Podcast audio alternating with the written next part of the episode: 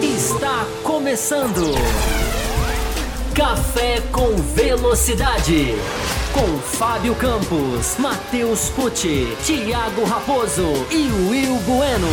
A dose certa na análise do esporte a motor. Para você que nos ouve no cafévelocidade.com.br ou para você que nos assiste aqui no youtube.com.br Café Velocidade, estamos começando a edição 751 do seu podcast semanal sobre Fórmula 1. Dessa vez, né, depois de duas semanas aí, vindo de corridas, um final de semana em que a gente não teve uma prova, né? Essa próxima prova tá aí no calendário, Austrália, vamos comentar tudo sobre isso. E, enfim, muito mais, né? Tivemos muitas mensagens que vocês mandaram no nosso site, no cafévelocidade.com.br. Mensagens que serão respondidas também, e obviamente, sempre olhando para o superchat. Nós já começamos com um superchat. Que maravilha! Como é bom começar assim já com o superchat. Mas antes de, enfim, a gente começar a abordar os assuntos, eu, Thiago Raposo, quero receber aqui os meus colegas que estarão comigo hoje, nessa segunda-feira, fazendo este programa. Primeiro ele, Will Bueno, direto de Santa Catarina. Seja muito bem-vindo, Will Bueno. Austrália está chegando, Will Bueno. Muita coisa a discutir. Ah, corridas de madrugada para a gente matar a saudade, enfim. E também quatro zonas de DRS, enfim, um assunto que vamos ter que abordar mais uma vez, vai ficar lá para metade do programa. A gente vai começar falando de outras coisas, mas é um assunto que está na pauta, Bueno. Preocupa quatro zonas de DRS com essa nova Fórmula 1? Seja muito bem-vindo. Tira do mudo. Perdão. Saudações, Thiago Raposo, Fábio Campos, ouvintes espectadores do Café com Velocidade. É, bom, se tem uma coisa boa, né, desse, desse, desse final de semana, que é, é, a volta da corrida de madrugada, o melhor horário para se assistir Fórmula 1, de madrugada, aquele silêncio sepulcral, como diria meu professor de português antigo, aquele silêncio sepulcral ali, é, você totalmente ligado na TV ali, enfim, sem, sem, sem, sem nenhum, nenhum fator externo para impedir a gente de assistir a corrida. Porém, né, tem circuito novo, né? Circuito novo assim, não. Traçado novo, alguma, algumas, alguma diferença né? no, no traçado de Albert Park, asfalto novo, é, entre outras coisas. E tem essa novidade aí, né? São pela primeira vez na história da Fórmula 1, temos uma corrida em que teremos quatro zonas de abertura de asa móvel, né? É, enfim, tem tudo para ser uma corrida com muitas ultrapassagens.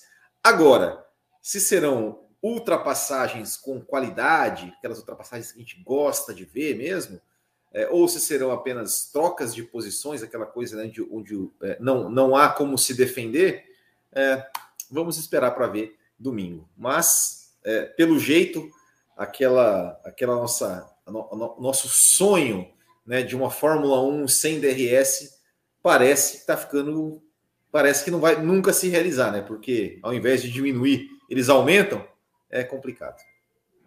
Muito bem, muito bem. Esse será um dos assuntos dessa edição, mas vamos falar de outras coisas também, Fábio Campos.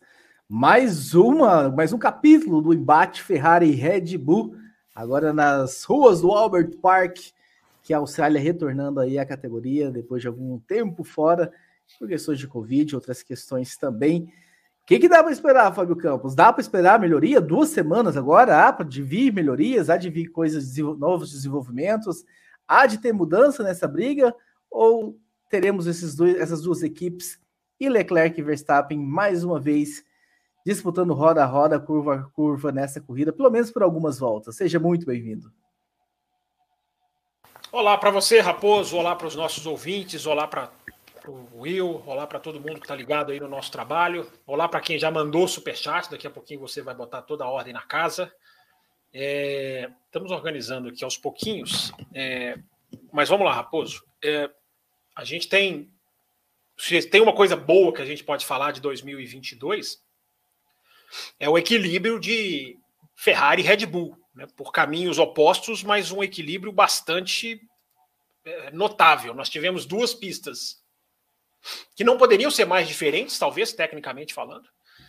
É, tamanho, é, é, é, a oposição de Bahrein e, e, Arábia Saudita em termos de layout, em termos de traçado. E a gente viu uma Red Bull é, partir para cima da Ferrari. Né? Eu acho, acho, tenho para mim que a Red Bull é o melhor carro até agora. Mas, embora a amostragem seja pequena, o modo como as duas provas se desenvolveram, com a Red Bull atacando, a Red Bull perdeu a primeira prova por questões ali dela própria, mais do que qualquer coisa. E o Pérez fez a pole position na Arábia Saudita, então, somando todos esses fatores, eu acho que a Red Bull é até um carro mais rápido. Agora, isso não significa favoritismo na Austrália, porque a Austrália é mais um elemento diferente de Bahrein, diferente de Arábia Saudita que a gente tem, que a gente vai ter, porque é um tipo de traçado bem peculiar. A gente vai falar aqui, né, Raposo? É bom dizer, nós vamos passar aqui algumas das mudanças na Austrália, por mais difícil que seja numerar a curva agora, porque as numerações mudaram, porque teve curva que deixou de existir, mas a gente vai dar aqui por uma questão ah, meio. Que... Mas você não sabe os nomes das curvas da Austrália? Nomes não, sei os números. Ah, mas que absurdo. Sei os números, sei os números. Eu não sei os nomes, não. Quais, quais são os nomes das curvas na Austrália? Nomes? Tem, tem a curva Rio, é, começa com a curva Brabham, depois temos a curva Lauda, temos a curva Marina, temos a curva Inter, temos a curva Vale, temos a curva Rio. fala, vai. É, é muito tá falando, e ele tá falando. a curva Ascari, temos a curva Stewart, para saber, você temos várias curvas. Você vê que ele tá lendo, é muito fácil ele cobrar do outro, você não sabe. Você vê claramente que tem ali. É, mas eu sou, mas eu, sou, mas, mas, eu venho preparado do programa. Né? Mas preparado. mais importante do que isso é dizer as mudanças, o que, que foi, o que, que foi na hora das mudanças. Eu quero ver se você vai dar esse show todo que você está dando aí.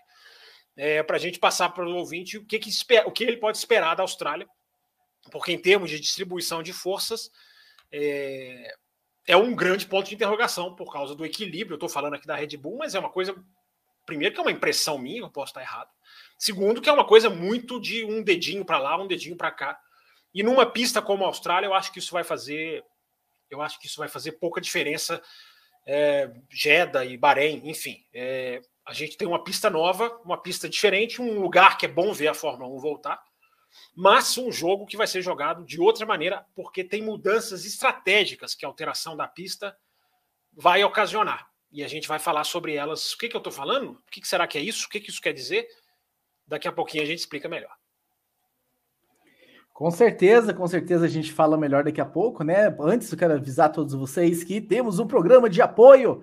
Considerem começar a apoiar este programa, torne-se membro aí no YouTube. Você clica aí, tem três faixas para você adentrar. A, a, faixa inicial, se não me engano, no YouTube está configurada R$ 9,90, R$ reais Considere então por 10 reais por mês você se tornar um membro do podcast Café com Velocidade, enfim, participar de um grupo exclusivo no WhatsApp. E, mas você também tem outra, né? Outra forma, tá aí na tela as duas formas, né? Lá embaixo, passando o apoia.se barra Café com Velocidade, ou também se tornar membro pelo YouTube. Vem você, você também fazer parte né, dessa equipe que ajuda esse programa a crescer cada vez mais. E a gente fica realmente muito agradecido. Vocês não têm ideia da ajuda que é enfim, quando se torna, quando chega um apoiador novo, que alegria que é, principalmente lá no grupo de WhatsApp, todo mundo fica muito feliz quando chega, todo mundo recebe de braços abertos um novo apoiador. Torne-se você também um apoiador deste programa. Mas vamos falar, deixa os recados mais recados a gente dá ao longo do programa. Vamos começar logo a falar de assuntos que interessam. Vamos começar a falar sobre esse retorno da Austrália ah, na, na, na, no, no calendário da Fórmula 1, com o circuito alterado, modificado, o Bueno. A gente vai deixar o DRS um pouquinho mais para frente, a ideia é que agora é falar, enfim, as características do circuito agora com essas mudanças. Ah, já dá para a gente falar na terceira corrida qual carro que casa mais, a, a pista de alta velocidade, é tal para tal carro. Ainda não dá para a gente chegar a essas conclusões, porque o carro é novo. O que, que dá para a gente aguardar da Austrália, Will Bueno? É, eu não vou, eu não vou me arriscar né, nessa não, né? Mas é, Uh, se fosse para dar um, um, um, palpite, né, uh, eu acho, eu acho que é porque assim, eu acho o grande desafio dessa pista, dessa pista, uh, assim, tem, tem as mudanças do layout e tudo mais, mas vai ser com os pneus, porque é um asfalto novo, é um asfalto novo que vai ter menos aderência, né, vai ter menos aderência é, esses pneus que com temperaturas um pouco mais, mais frias. É, então acho que esse vai ser talvez aí o grande, o grande X da questão. A Pirelli veio pela primeira vez né, com, com é, compostos alternados. É, se eu não estou enganado, é, é, o C2, C3 e C5, ou seja, pularam o C4. É, e eu acredito que vai ser. Esse vai ser o grande X da questão. fico, fico me perguntando, será que com o asfalto novo, é, recém, recém, fei, recém refeito, recém recapeado, uh, a gente pode ter. Tudo bem, né? Que a, a, a, temperatura lá, né? A temperatura que eu digo, a temperatura ambiente, é, não estará tão frio, não, não estará uma temperatura fria. Uh, mas será que a gente pode ter, de repente, uma, uma, uma, algo parecido com Turquia 2020, né? Que os, os pneus estavam com, com dificuldade né, para para se aquecer, a pista estava é, sem, sem aderência. É, é, é, uma, é uma das coisas que eu fico, que eu fico pensando. Agora, em termos de características de, de circuito, com esses novos carros, é difícil. É, é difícil a gente, a gente é, imaginar qualquer coisa, porque é, é, é, ainda a terceira corrida do campeonato. É, tem muita coisa ainda que, que, que, as próprias equipes vão poder aí mexer nos carros, né? De é, aprender em relação aos seus carros, a Mercedes, a Red Bull, a Ferrari. Uh, mas eu acho que a Ferrari, né, por ser um carro, por ser um carro assim, né, que, que, que, que se dá melhor nas curvas, eu acho que talvez tenha uma pequena vantagem aí com relação, com relação a Red Bull, que, é que tem mais velocidade de reta. Temos aí, apesar de ter aí quatro zonas de DRS, né? Nós temos aí, o circuito da Austrália é um circuito aí que tem bastante bastante curvas. Então, eu acredito, se fosse dar, fosse dar um palpite, eu acredito que vai ser equilibrado, mas talvez a Ferrari aí tenha uma pequena vantagem. Muito bem, Fábio Campos. Eu vi que o senhor, no seu programa de quinta-feira, no Além do Velocidade, o senhor ousou. Além, além do velocidade, não, por favor, né? Além da é, velocidade. E, e, e fala, fala bastante mal da gente nesse programa, né? Só para deixar registrado. Ao contrário, hum. anunciei a entrevista de vocês um com o outro. Foi anunciada aqui no programa Hora Bolas. Mas então, Fábio Campos, eu vi, que, eu vi que o senhor se arriscou a colocar um gráfico lá. Eu estou me arriscando a colocar um gráfico aqui também, para a gente, enfim, entender as mudanças, até para eu compreender melhor. É... No pente, no pente. No pente, colei, colei no pente aqui agora. É impressão minha, a mudança é só na curva 9 ou tem mais mudanças além da Não, curva tem 9? Tem muito mais mudanças, o Raposo. É, esse... A mais, a mais assintosa que eu tô vendo é aqui na 9, né? Que é o antigo, que eles vinham, tinha, enfim, como se fosse uma, uma curva, não sei se eles chamam isso aqui de chicane e tal, e aqui ela passa a ficar arredondada, né? Arredondaram ela para, enfim, não ter que frear mais. Raposo, Raposo, você, Raposo, nenhuma dessas duas que você está mostrando aí é nova. Você está mostrando duas antigas, cara. Nenhuma das duas que você está mostrando aí é nova. Entendeu? A não, nova. De baixo, pista, a de a baixo nova, é nova. Não, a nova pista não é. Não tem essa 910 aqui, ó. Não existe essa 910 mais. Aqui, ó. Essa aqui, ó. Essa aqui é diferente, ó. É... Não, essa que eu estava mostrando. É não, é 910, então. Essa daí. Não, então. É... A numeração 9, das curvas está errada. A numeração das a curvas está errada. Mas o layout está certo. Numeração layout, eu estou mostrando o layout só. Não, o layout está certo. Existe, não existe mais 9 e 10 aonde elas estão. A 11 e a 12 Sim. passam a ser a 9 e a 10, enfim. Exato. É, e o, te, o circuito agora tem 14, termina na curva 14. E onde é, teve mais mudanças, além aqui da 9 e da 10? Que, enfim, tiraram aquela curvinha aqui. Bom, eu vou passar todas para você. As mais claras são tá. é, esse, esse straight, essa chicane que desapareceu, onde aí no mapa tá 9 e 10, que não é mais 9 e 10. E quem tava desse jeito, eu vou mostrar como era antes. Olha, antes fazia-se essa curva.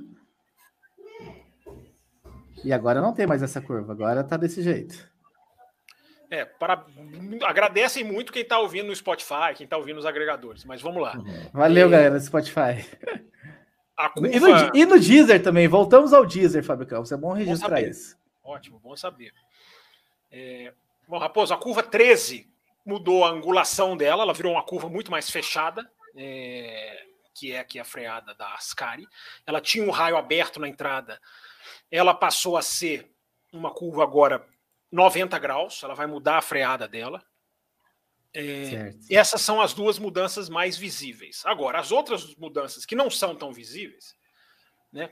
Falaram que eu não venho preparado para o programa, mas vamos ver se eu consigo inventar alguma coisa aqui. A primeira chicane, ela está dois metros e meio mais larga.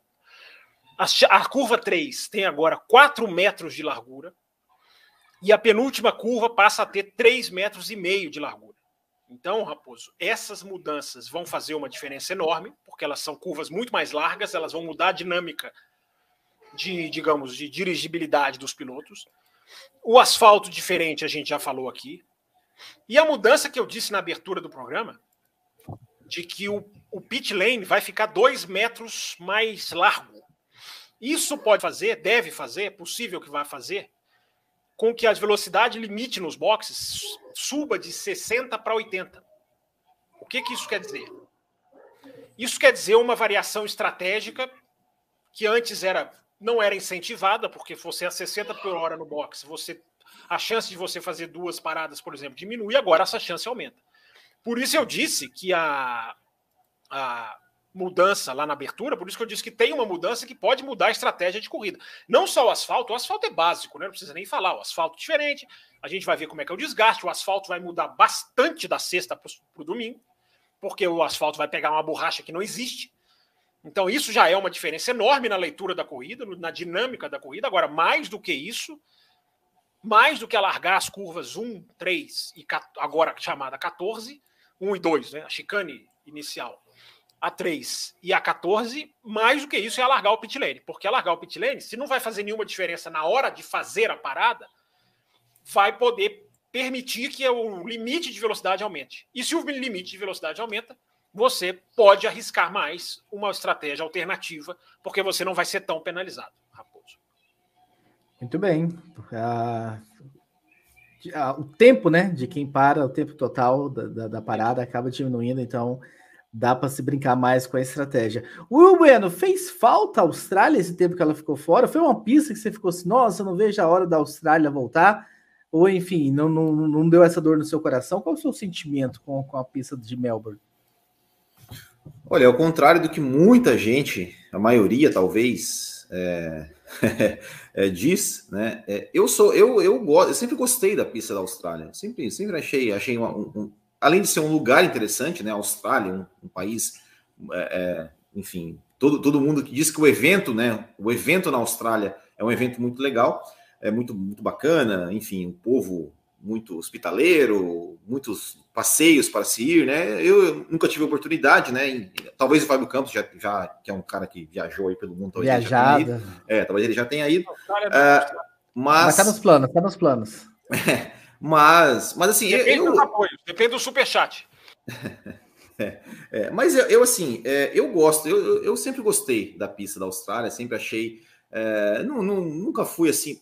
Tal, talvez tenha aquela coisa né, de sempre a Austrália ser a primeira do ano, talvez você fique mais empolgado, um pouco menos exigente né, com algumas coisas da corrida, mas, mas eu sempre gostei. Eu acho, acho que tem, tem, teve boas corridas, teve boas disputas, teve boas, boas bons, entre, bons, né, entre aspas, é, batidas, acidentes lá. Acho que acho que, que a Austrália, para mim, assim, não era uma. Nossa, se, se não, se não tivesse no, no calendário, não ia ficar chorando pelos cantos.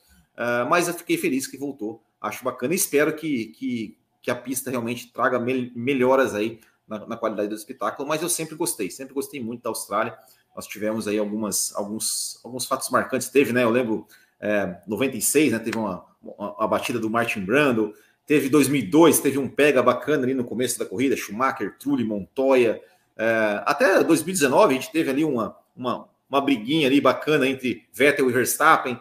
É, enfim, eu, eu gosto da Austrália. No, retor no retorno, do, o retorno do Alonso, né? Também teve aquele acidente que ele Teve o acidente do Alonso, teve o acidente do Alonso. Teve, infelizmente, né, um acidente que aí não, não foi legal, né? Que teve, que resultou na morte né, de um, de um comissário, de um fiscal de pista né, do, em 2001, né, do, do Ralf Schumacher com o Villeneuve. Uh, mas, enfim, eu, eu sempre gostei da Austrália e fiquei feliz, sim, que a Austrália voltou. Fábio Campos, a última vez que nós falamos da Austrália, do GP da Austrália aqui, foi naquele cancelamento em cima da hora lá no final de semana. Enfim, a gente abordou e debateu muito isso, e agora a Austrália está de volta ah, num cenário já diferente, né? A pandemia, de certa forma, já muito mais controlada, né? Não totalmente controlada. Ainda tem alguns pilotos, enfim. É, temos o retorno do Vettel por falar nisso. Mas, enfim, o que, que, você acha dessa, desse retorno da Austrália também, como, como circuito, e abrigando aí a Fórmula 1? É um circuito também que te agrada? As mudanças eram necessárias, ou enfim, você gostava como era, nem via tanta necessidade assim? O que, que podemos falar da Austrália desse ato entre aquele programa e este programa? Bom, Raposo, o que houve foi uma quase que uma indisposição forte da Fórmula 1 né, nos bastidores. A gente costuma fazer falar muito disso aqui, né? O Além da Velocidade na quinta-feira foi teve, foi muito sobre isso, né? Foi sobre esses bastidores, relação da Fórmula 1 com certas pistas e movimentações aí de calendário. E isso chegou a ficar muito estremecido na Austrália, porque a Austrália uma política extremamente rigorosa. A Fórmula 1 meio que deu o ultimato para a Austrália de que não dava para ficar é, é, cancelando atrás de ano atrás de ano. Né? Alguém pode até falar assim, mas a China está fazendo isso, né? E a Fórmula 1 não está dando ultimato na China, porque a China paga muito mais do que a Fórmula 1. A Fórmula 1 quer muito mais a China, e a Fórmula 1 já especula até com uma certa. É, com um certo grau de profundidade, uma segunda corrida na China, já que agora tem até piloto chinês né, na, na, na Fórmula 1. Então, houve esse estremecimento, mas a Austrália né, já tinha recebido um torneio de tênis, né, o, o Aberto Austrália, com várias controvérsias a respeito de vacinas e coisa e tal. É, mas o país, enfim, o país agora está mais aberto, está mais, é, tá mais relaxado e a Fórmula 1 eu acho que é um lugar, eu acho que é um lugar que faz bem para a Fórmula 1, né? Foi, apesar daquela última, né? Que foi um dos maiores vexames da Fórmula 1. E a gente acabou de vir de Jeddah, né? De, de, da Arábia Saudita, e a Fórmula 1 continua, parece que sem aprender, né? como lidar com situações, embora a situação seja completamente diferente, mas como lidar com situações, digamos, preventivamente. E aquela, aquele grande prêmio na Austrália foi. Aquele grande prêmio que não existiu foi um dos maiores exemplos de absurdo, né? De ninguém querer cancelar. Numa Fórmula 1 que já sabia que não ia ter corrida, já sabia muitas horas antes que não faria o grande prêmio, e deixou gente chegar na beira do portão para cancelar. Enfim, foi um, dos, foi um dos episódios mais tristes da história recente. Foi mais triste até do que a Arábia Saudita, porque a Arábia Saudita foi perigoso. A Austrália foi triste. A Austrália foi, foi, foi, foi desrespeito total né, com, com quem estava indo para lá. Então, mas é um país que faz bem para a Fórmula 1, é um país, né, como o Will falou, é um país que se envolve muito com a Fórmula 1, é uma cidade que se envolve muito com a Fórmula 1. A Fórmula 1 quer isso. A prova de Las Vegas acabou de, de, de ser de ser explicitada, né? A Fórmula 1 quer cidades, é o que ela chama de destination cities, né? A Liberty falou isso no dia que ela comprou a Fórmula 1 praticamente. Ela quer ir para cidades destinos, ela quer movimentar cidades. Ela não quer ela não quer correr em autódromos distantes, longínquos. É, esse é até um dos motivos que Spa Francorchamps está meio na corda bamba. É, mas a, a Fórmula 1 quer isso, ela quer, ela quer fazer um envolvimento promocional que, que, que paralise cidades. E a Austrália é muito isso. E quanto às mudanças, você me perguntou das mudanças, eu acho que é sempre necessário. Mudar para melhorar é sempre, não interessa se eu gostava da pista, se eu não gostava, se a curva era assim, se a curva era assado. Eu acho que mudanças em prol do esporte são sempre bem-vindas. Mudanças para dar mais movimentação, para trazer mais ultrapassagem, para dar mais disputa. A gente pode até discordar de uma curva aqui, outra ali, mexeu errado, mexeu assim, mexeu assado.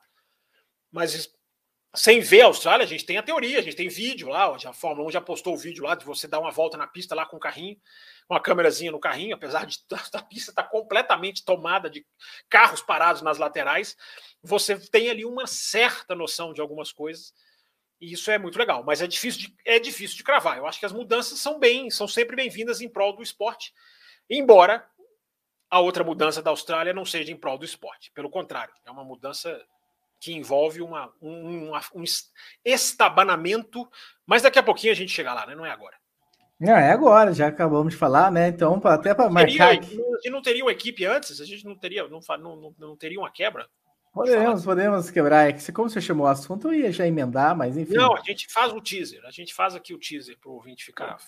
ouvinte ficar.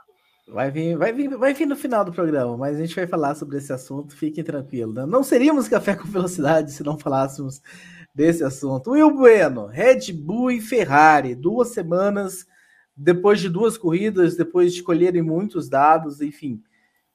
Uh, nós tivemos uma pré-temporada muito curta, né? então, dessas duas semanas em que a Fórmula 1 esteve na pista no Bahrein e na Arábia, andando na sexta, andando no sábado, a corrida, enfim, a, a ideia é que colheram muitos mais dados do que, do que esse carro já tinha colhido. E dá para a gente esperar alguma mudança no cenário, Will Bueno? Enfim, não querendo ser que querendo que você faça previsões e tudo mais, mas a, o, lugar comum será a expectativa é que todas as equipes há de trazer pelo menos alguma coisa, alguma atualização. Né? Se vai funcionar, se isso vai dar representar um pulo do gato, é outra, outro, outros 500. Mas há de se esperar algumas alterações nesses carros para a Austrália? Você fala alterações de ordens de força? Em ordens de atualização, que podem resultar em ordens de força. Olha, confesso que não, não vi nada a respeito, não vi, não vi, não vi nenhuma informação de, de que Ferrari e Red Bull. Eu, nesse final de semana, a minha internet estava sofrível, é até um milagre que não, não tenha caído aqui. Então, confesso que não, não tenho nenhuma informação sobre atualizações de Red Bull e Ferrari nesse não momento. preparado para o programa, né? É, infelizmente, nesse, nesse, nesse ponto não, não vi mesmo, porque eu não consegui ler nada, porque minha internet, né, estou quase cancelando-a. Vai ficar sem internet? Não. Não, né? É, espero que não. Tá mas, mas foi isso, sim. Realmente, confesso que não, não, não vi nenhuma, nenhuma release sobre atualizações. Não, mas é tudo misterioso. Essas é, até... Você não perdeu nada, não. As atualizações é. vão, ser, vão, ser, A gente vai descobrir algumas só na pista, só na sexta-feira. Os caras não vão dizer algumas. Algumas eles vão, vão saber, nós vamos saber antes, algumas não. Enfim, algumas coisas é. vão sair só naquela sexta-feira em que os carros agora têm Exato. que mostrar, né? Tem que ficar ali na frente do box embora já tenha equipe tapeando, né? Tem, já tem equipe disfarçando descrição de atualização para não revelar o que, que atualizou. Já deu para ver isso na, na, no Bahrein. É, mas a gente a, vai. A, a, a, Ferrari vai tirar alguma lição da, enfim, entre aspas, derrota na Arábia, Fábio Campos? Eu acho que ela pode tirar em termos de acerto, né, Raposo? Eu acho que em termos de acerto do carro, ela talvez ela possa tirar. Eu acho que Gente, os caras estão desenvolvendo tudo que eles podem a todo momento, a todo instante. Os caras não ficam esperando. Ah, agora vamos, vamos fazer uma atualização para essa corrida? Ah, vamos. Não, os caras vão pôr no carro o que, o que eles conseguirem trazer, eles vão pôr no carro. Só que as atualizações, a partir de agora, eu acho que a gente tem que atualizar o software, né? Eu sempre falo isso para os nossos ouvintes. A gente não pode pensar a Fórmula 1 com a mesma cabeça de anos atrás, porque a Fórmula 1 muda, a gente também tem que mudar. As atualizações agora, gente, elas não vão ser uma asinha cada final de semana como era antigamente. Ah, agora tem uma asinha nova, agora tem um bico novo. As atualizações, a grande tendência é que elas venham em blocos maiores. Agora vem uma mudança mais forte, mas ela vem de 5, 8, 10 grandes prêmios em 10 grandes prêmios. Porque agora né, é preciso se pensar o que, que você desenvolve. É preciso se desenvolver de forma certeira. Não dá mais para ficar jogando tudo. Não dá para produzir oito asas novas, porque quando você produz uma nova asa, você tem que produzir as asas reservas. Não dá para você fazer oito asas novas sem saber se essa asa vai ser efetiva mesmo. Então, essa dinâmica de desenvolvimento mudou. Eu acho importante o ouvinte saber disso. Eu acho importante a gente passar isso aqui. Eu acho importante atualizar o software, porque mudou, o jogo muda, as regras mudam, a dinâmica das coisas mudam. Né? Até questão de transporte hoje em dia está muito mais complicada. Quem acompanhou a MotoGP nesse final de semana. A gente pode falar disso mais no finalzinho do programa, talvez. Me pergunta. É, né? Porque tem, tem, tem, tem, tem, tem coisas importantes acontecendo no mundo dos, digamos, dos, dos cargueiros, dos transportes. Mas, enfim, Raposo, as, as, atualizações vão sendo. A gente vai descobrir, elas, elas não vão vir toda hora. Isso é que eu estou querendo dizer. É, até o, o, o Gunter Steiner ele falou, ele falou sobre isso, é, sobre a questão assim, né, de que é, as atualizações agora não vão. Isso, isso, exatamente isso que o Fábio Campos falou, não vão vir mais assim, é, daquela forma, né? De, de, cada, cada, cada semana, cada GP, uma atualização, porque agora tem, além do, do limite de orçamento, é, o Gunter Steiner ele, ele, até deu o exemplo dele mesmo em 2019, né? Assim, ó, 2019 a gente trazia atualização, trazia atualização, trazia, trazia, trazia, trazia, não resolvia. Então a gente gastou. Né? A gente gastou. Exato, a gente gastou dinheiro, gastou tempo. É, e a gente teve que chegar, chegou um ponto que a gente teve que voltar lá para a nossa configuração inicial do começo da temporada. Não sei, não sei, se vocês se lembram disso. Lembro, acho que teve era, uma corrida. Eu acho que era, acho que era, era o Grosjean. É, teve uma corrida, acho que foi Inglaterra, um pouquinho mais para frente, que um correu com o carro Exato, inicial do ano da Austrália. Outro... É. Ele correu, correu com configuração, com o carro da Austrália, porque a atualização não dava. É, então, então foi isso, né? Então é, é, uma é uma é uma é uma situação assim. Ah, ok, 2019 eles até digamos podiam queimar dinheiro, queimar para fazer isso agora não é mais assim. E, e num carro totalmente novo, um conceito totalmente novo, que eles estão, ainda estão conhecendo, descobrindo. Eu acho que foi o Fábio Campos que falou aqui alguns, alguns programas atrás, né? Que não tem nenhum engenheiro que trabalhou com efeito solo na Fórmula 1 que ainda está trabalhando na Fórmula 1. Eu acho, então, que, só o Nil, acho que só o pegou o finalzinho, ele bem o finalzinho. É, ele pegou, né? Pegou ali, do, é, é, acho que na, na, era na marcha ainda, né?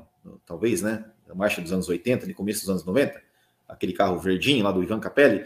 É, então, então é, é, é, tudo muito novo. Então, realmente, as atualizações agora, as equipes têm que pensar bem, né? O que, que o que, que elas vão, o que, que elas vão mexer né, no carro, o que, que elas vão trazer de novidade, porque se der errado, é tempo, é, é, é dinheiro perdido, e isso pode, pode custar aí, é, como custou para a Haas em 2019, por exemplo.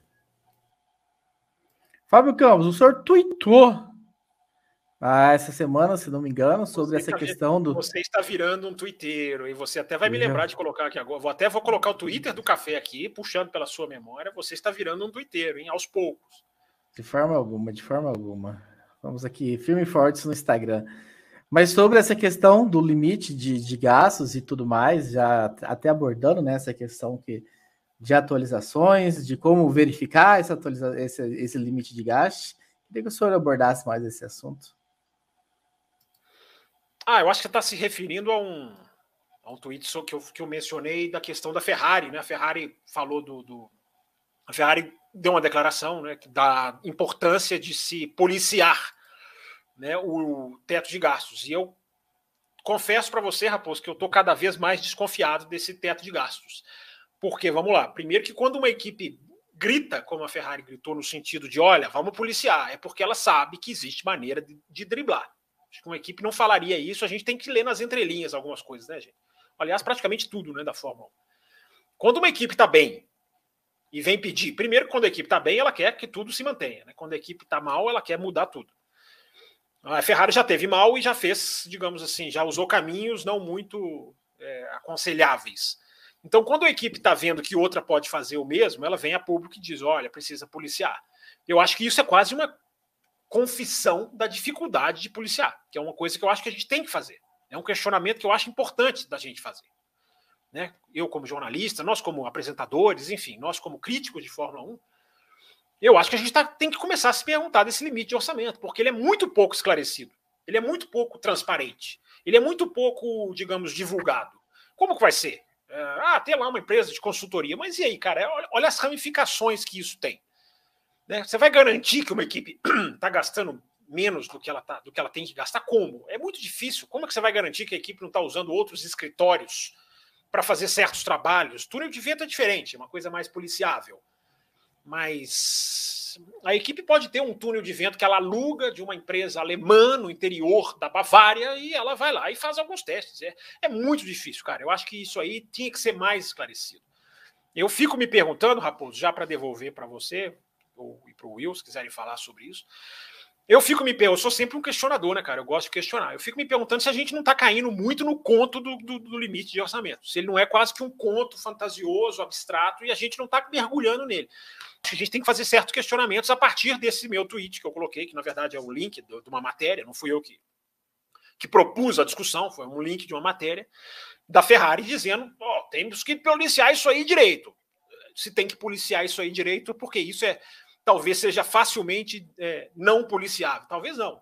É, é, complicado, Raposo. Como que, como que isso vai ser feito? É, vale, vale a reflexão para pensar na cama, diria o grande Joelmir Betting. Muito bem, muito bem. A gente tem aqui uma pergunta sobre isso, né? Sobre esse assunto, Red Bull e Ferrari também. O Will várias mensagens essa semana, né, Raposo? Estamos ficando muito felizes com o volume muito de mensagens.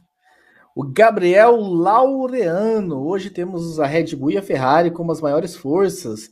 Mas, como todos dependem muito da aerodinâmica, qual carro pode ter mais espaço para ampliar o seu envelope de performance? Qual carro pode ter mais espaço para o seu envelope de performance em termos aerodinâmicos? Isso. Eu acho que todos os carros têm, né? Tem, tem alguma coisa que pode, que pode mexer na questão de aerodinâmica. É como a gente sempre vem, vem falando aqui, os carros estão com conceitos tão diferentes, né? Ah, de novo, a rosa dos ventos, né? Do Fábio Campos. Grande conceito, momento da história do café. Com conceitos tão diferentes que é até difícil a gente, a gente, a gente saber porque. Explica aí a Rosa dos Ventos, porque é, a, a, Rosa dos Ventos, a Rosa dos Ventos que a gente, que a gente comentou aqui é exatamente essa, né? Ou seja, que cada, cada, cada uma das dez equipes ela seguiu né, o seu desenvolvimento, a sua, o, seu, o conceito do seu carro é, apontando para uma direção, apontando para uma direção no sentido de ah, a, a, a asa dianteira, é, asa traseira, é, side pods mais largos, mais, mais estreitos, asa traseira mais inclinada para cima, para baixo, suspensão e tudo.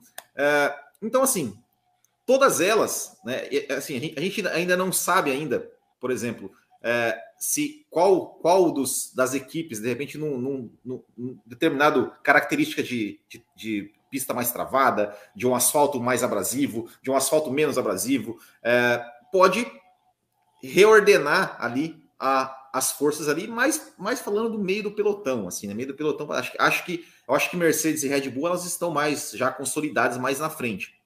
É, então, assim, todas podem podem ter alguma, achar alguma coisa que vai casar em, em um determinado circuito, em, determinada característica de pista, para conseguir aí subir, galgar algumas, algumas posições ali no grid. É, como eu falei, do meio para trás ali, né? Da, da, digamos, da Mercedes para trás. Né? Eu acho que, que alguma delas alcançar Ferrari e Red Bull em termos de campeonato, acho que é muito difícil. Mas até o Daniel Ricardo falou hoje, né? Hoje ou ontem, não sei esses dias aí, falou que, olha, é, não me surpreenderia se a McLaren vencesse uma corrida no ano.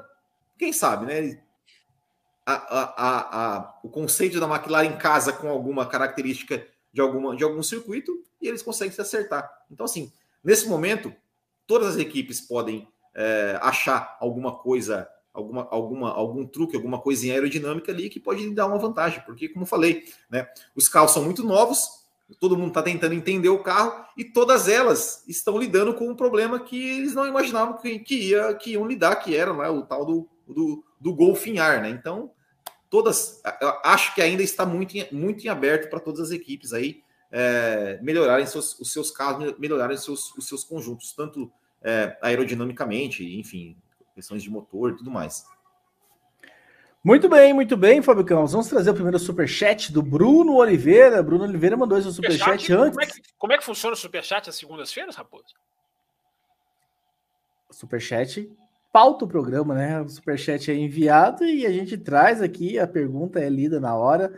Se for sobre futebol, a gente vai citar aqui, a gente não vai responder, não. Mas se for sobre automobilismo, tenha certeza que a sua resposta ela será colocada na tela e respondida. Né? E o Bruno Oliveira mandou essa pergunta antes mesmo do programa começar. Ele colocou aqui: para ganhar o título, precisa de sorte também. E o Pérez poderia estar em segundo no campeonato, muito próximo do Leclerc, se conquistasse o terceiro na estreia e o primeiro em Jeddah. Né? Tem essa questão também ah, Fábio Campos, para a gente comentar sobre o Pérez, já que estamos falando de Red Bull. É, eu não gosto muito de ir nesse caminho. Legal, obrigado pro Bruno. Aliás, já tem mais um superchat aqui do Davi, que daqui a pouquinho entra, na, entra no roteirinho aqui. É, essa questão da sorte, tudo bem, eu acho que. Bahrein não é sorte, cara. Bahrein não, não teve problema de sorte. Bahrein, o carro quebrou. O carro, eu sempre falo, o carro não quebra por azar. Não quebra por azar. Não vem uma magia né, do, do, do, do, enfim, de uma religião e quebra um carro.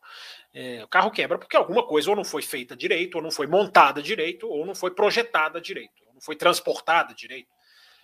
É, o Pérez teve azar na, na, no, na, no safety car do AICE da Arábia Saudita. Aí você pode falar que é uma coisa ocasional, é uma coisa.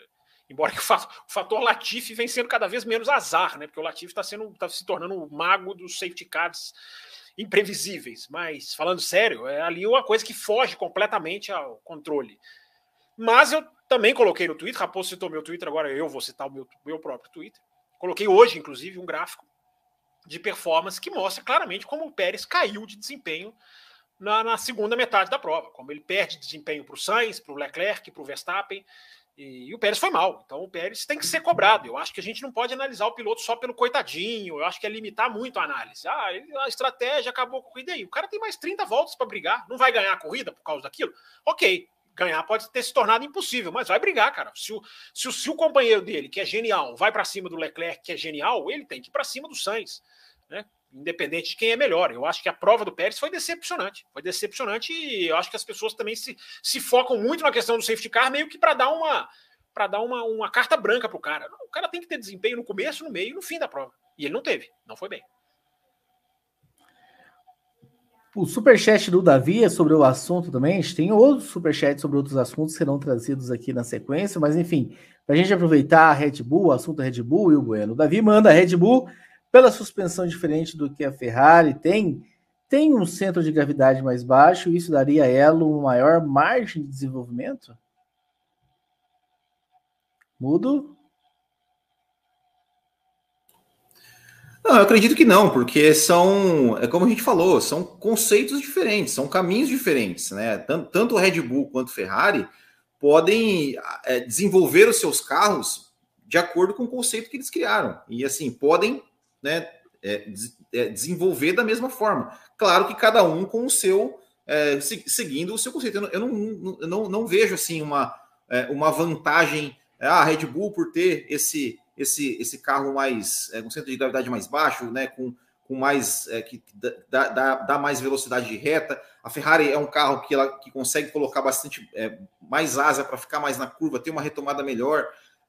eu não vejo como, como uma vantagem é, em termos de, de desenvolvimento para a Red Bull. Eu acho, eu acho que, que, que, quem vai ter vantagem é quem conseguir desenvolver o melhor o seu carro é, de acordo com a característica do seu carro, com a, com a característica do seu projeto. É, não vejo, não vejo isso como, como uma vantagem ou desvantagem em termos de conceito de carro. Eu acho que cada um, cada um seguiu o seu caminho e está muito equilibrado por caminhos opostos. Né? É, é isso, é isso que para a gente está claro.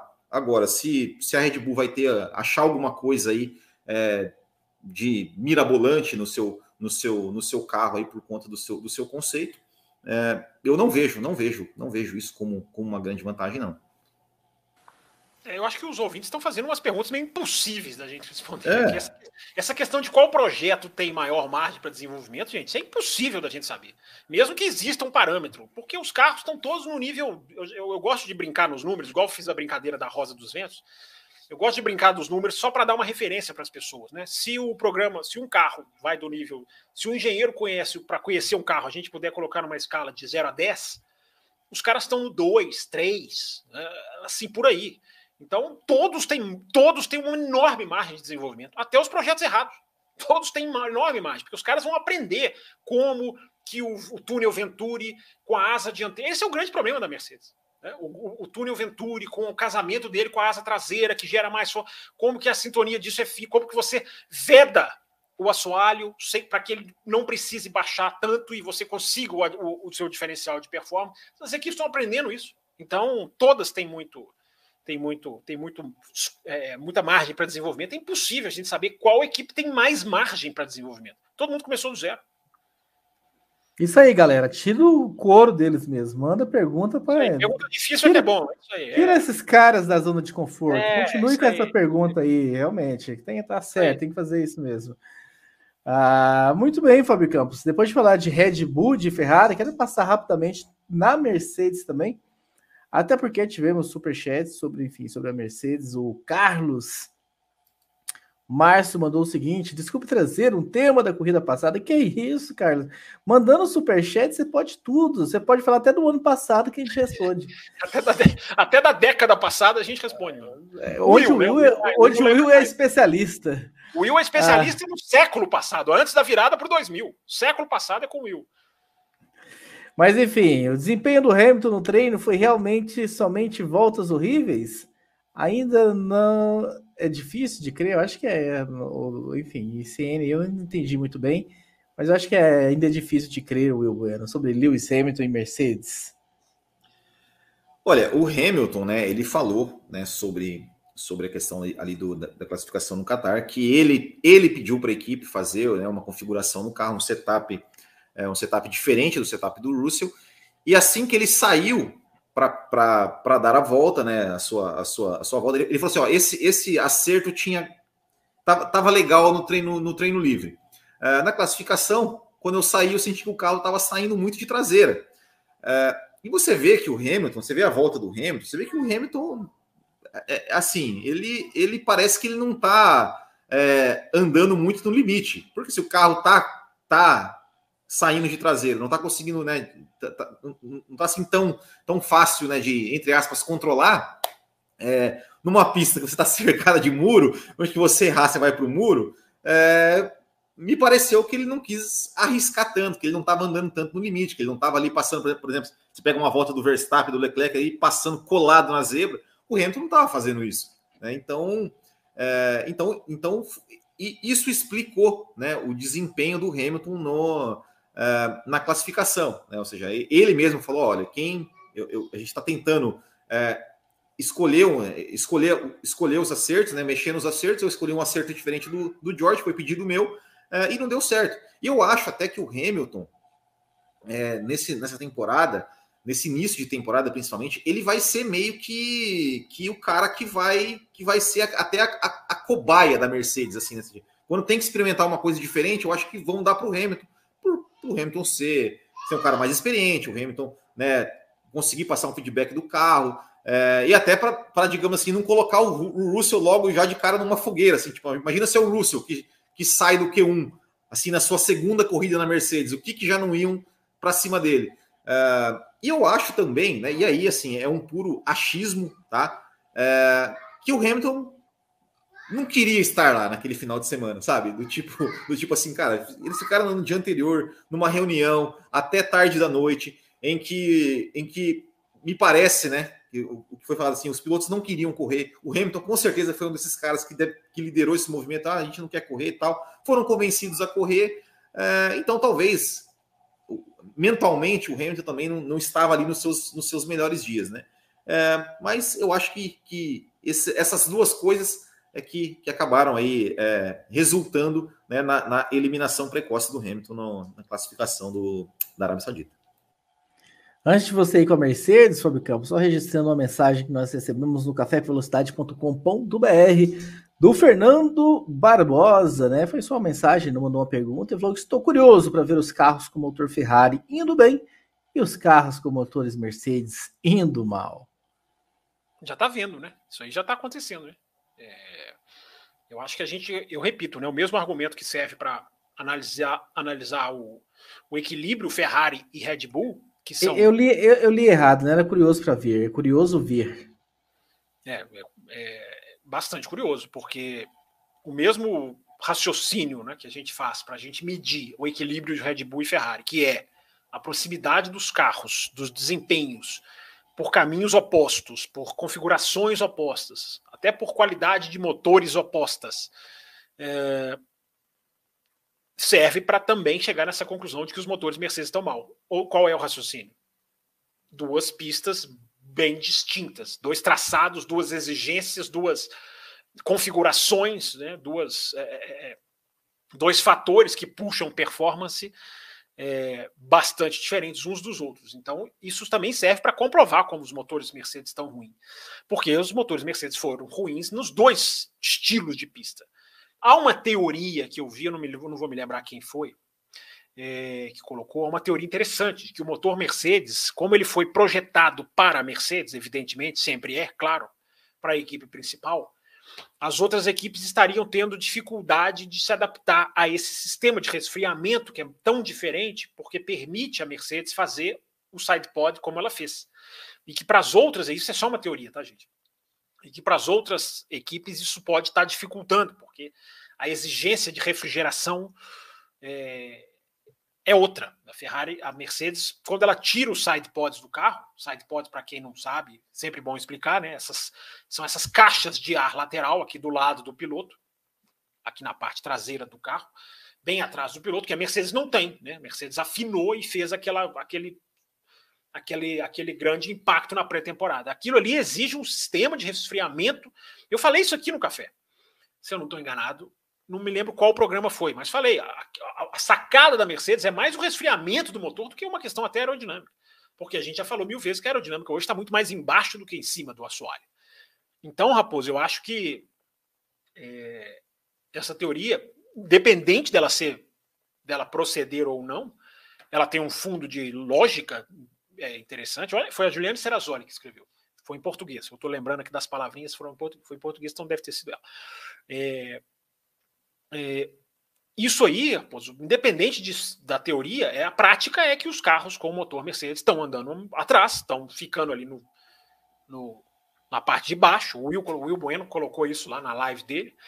Eu vi ele, eu vi ele falando sobre isso antes dele espirrar. É, depois ele deu um espirro, mas ele colocou lá um gráfico interessante, que é, os motores Mercedes estão lá embaixo, e a, não era um gráfico, é o ranking, simplesmente o ranking.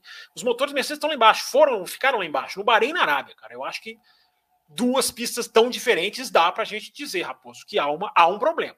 Que pode até ser um problema solucionável, não é um problema fatal. Agora, se for um problema grave, fatal é um exagero, mas é, mais grave, melhor dizendo, se for um problema grave do, do, do, do de motor, de, de, dar. Porque o que, que aconteceu? E a gente falou isso aqui também antes da temporada começar. É aquela análise que a gente fica feliz de fazer os novos combustíveis teriam influência sim nos motores. Não é simplesmente um motor igual do ano passado para esse, não vai mudar muita coisa, não. A gente alertou que o combustível etanol, 10%, tem outro tipo de, de ligação com o motor, outro tipo de combustão. É... E está fazendo como, como, como a gente aventou a possibilidade, claro que ninguém sabia, mas está se comprovando. A, houve uma mudança na, na ordem de forças dos motores. Né? A Ferrari, muito bem, não só por causa disso, a Ferrari tem um sistema elétrico muito bem desenvolvido. Mas se isso aconteceu mesmo, se há um problema nos motores, é, é o pior momento em sete anos para você ter problema no motor. Porque é o momento do, do congelamento, é o momento do, do, da pausa, é o momento do, enfim, do, da linha reta até 2025, até o final de 25, né, até 2026. Então, Raposo, eu acho que isso, se, se isso continuar se comprovando, é um, é um baque grande, porque antes você, no máximo de um ano para outro, você dava um jeito no problema. Agora, com o motor congelado, até setembro vai estar. Tá, até setembro ele ainda pode, vai poder desenvolver o MGU-K, a bateria e a central eletrônica. Não me parece que nenhum desses três é o problema da Mercedes e depois do dia 1 de setembro está tudo absolutamente congelado, Raposo. Então, é, não tem hora pior para ter problema de motor, não. Tem mais superchat aí na tela? Superchat do Carlos Márcio, né? Este carro da Mercedes não deixa o piloto fazer volta rápida, testando configurações e fica em 16. Não há jeito. É carro ou motor? O gato ou o Kiko? É, o, é, assim, gente, eu estou fazendo aqui, eu estou juntando várias informações. Eu espero, espero não. Vou prometer aqui, embora não esteja pronto. Né? No, no, no, Além da Velocidade, na quinta-feira, vou fazer um, um grande dossiê da Mercedes. Ou, ou, se não grande no sentido de extenso, mas digamos assim, de, de importante. É, que eu estou pesquisando aqui algumas coisas que a equipe está fazendo, está informando, algumas, alguns até depoimentos de engenheiros, porque os engenheiros vão entendendo mais o que, a questão do, do porpoising, da, do chacoalhar do carro, mesmo que não signifique entender a resolução eles vão entendendo caminhos, eles vão conseguindo apontar direções. Então, Carlos, eu vou convidar você a assistir o Além da Velocidade na quinta-feira, porque eu vou trazer mais informações. Não vou estar trazendo agora, porque eu ainda estou em, em. A pesquisa está em andamento, vamos dizer assim. Mas escuta o Além da Velocidade, que esse vai ser um tema. E olha, e olha o Além da Velocidade, esse, essa, essa quinta-feira, Raposo, é... já vou até fazer, já fica até aqui a chamadinha, porque o Além da, o Além da Velocidade agora tem hashtag, tá? Para quem quiser mandar pelo Twitter ou pelo. Já tem gente marcando a hashtag além da velocidade. Para facilitar, gente. A gente não vou fazer aqui nenhum tipo de. de, de eu não vou, não vou tapear. É para facilitar a organização das mensagens. Nada mais do que isso. Então a hashtagzinha além da velocidade está aí. É, e eu estou pensando em fazer o programa mais tarde, esse, essa quinta-feira, para casar. Tem que fazer na hora do treino livre. Pois é, para casar com o treino livre, para colar com o treino livre, que é à meia-noite, se eu não estou errado, porque horários para o Brasil eu sempre bato cabeça, porque eu não ligo para eles.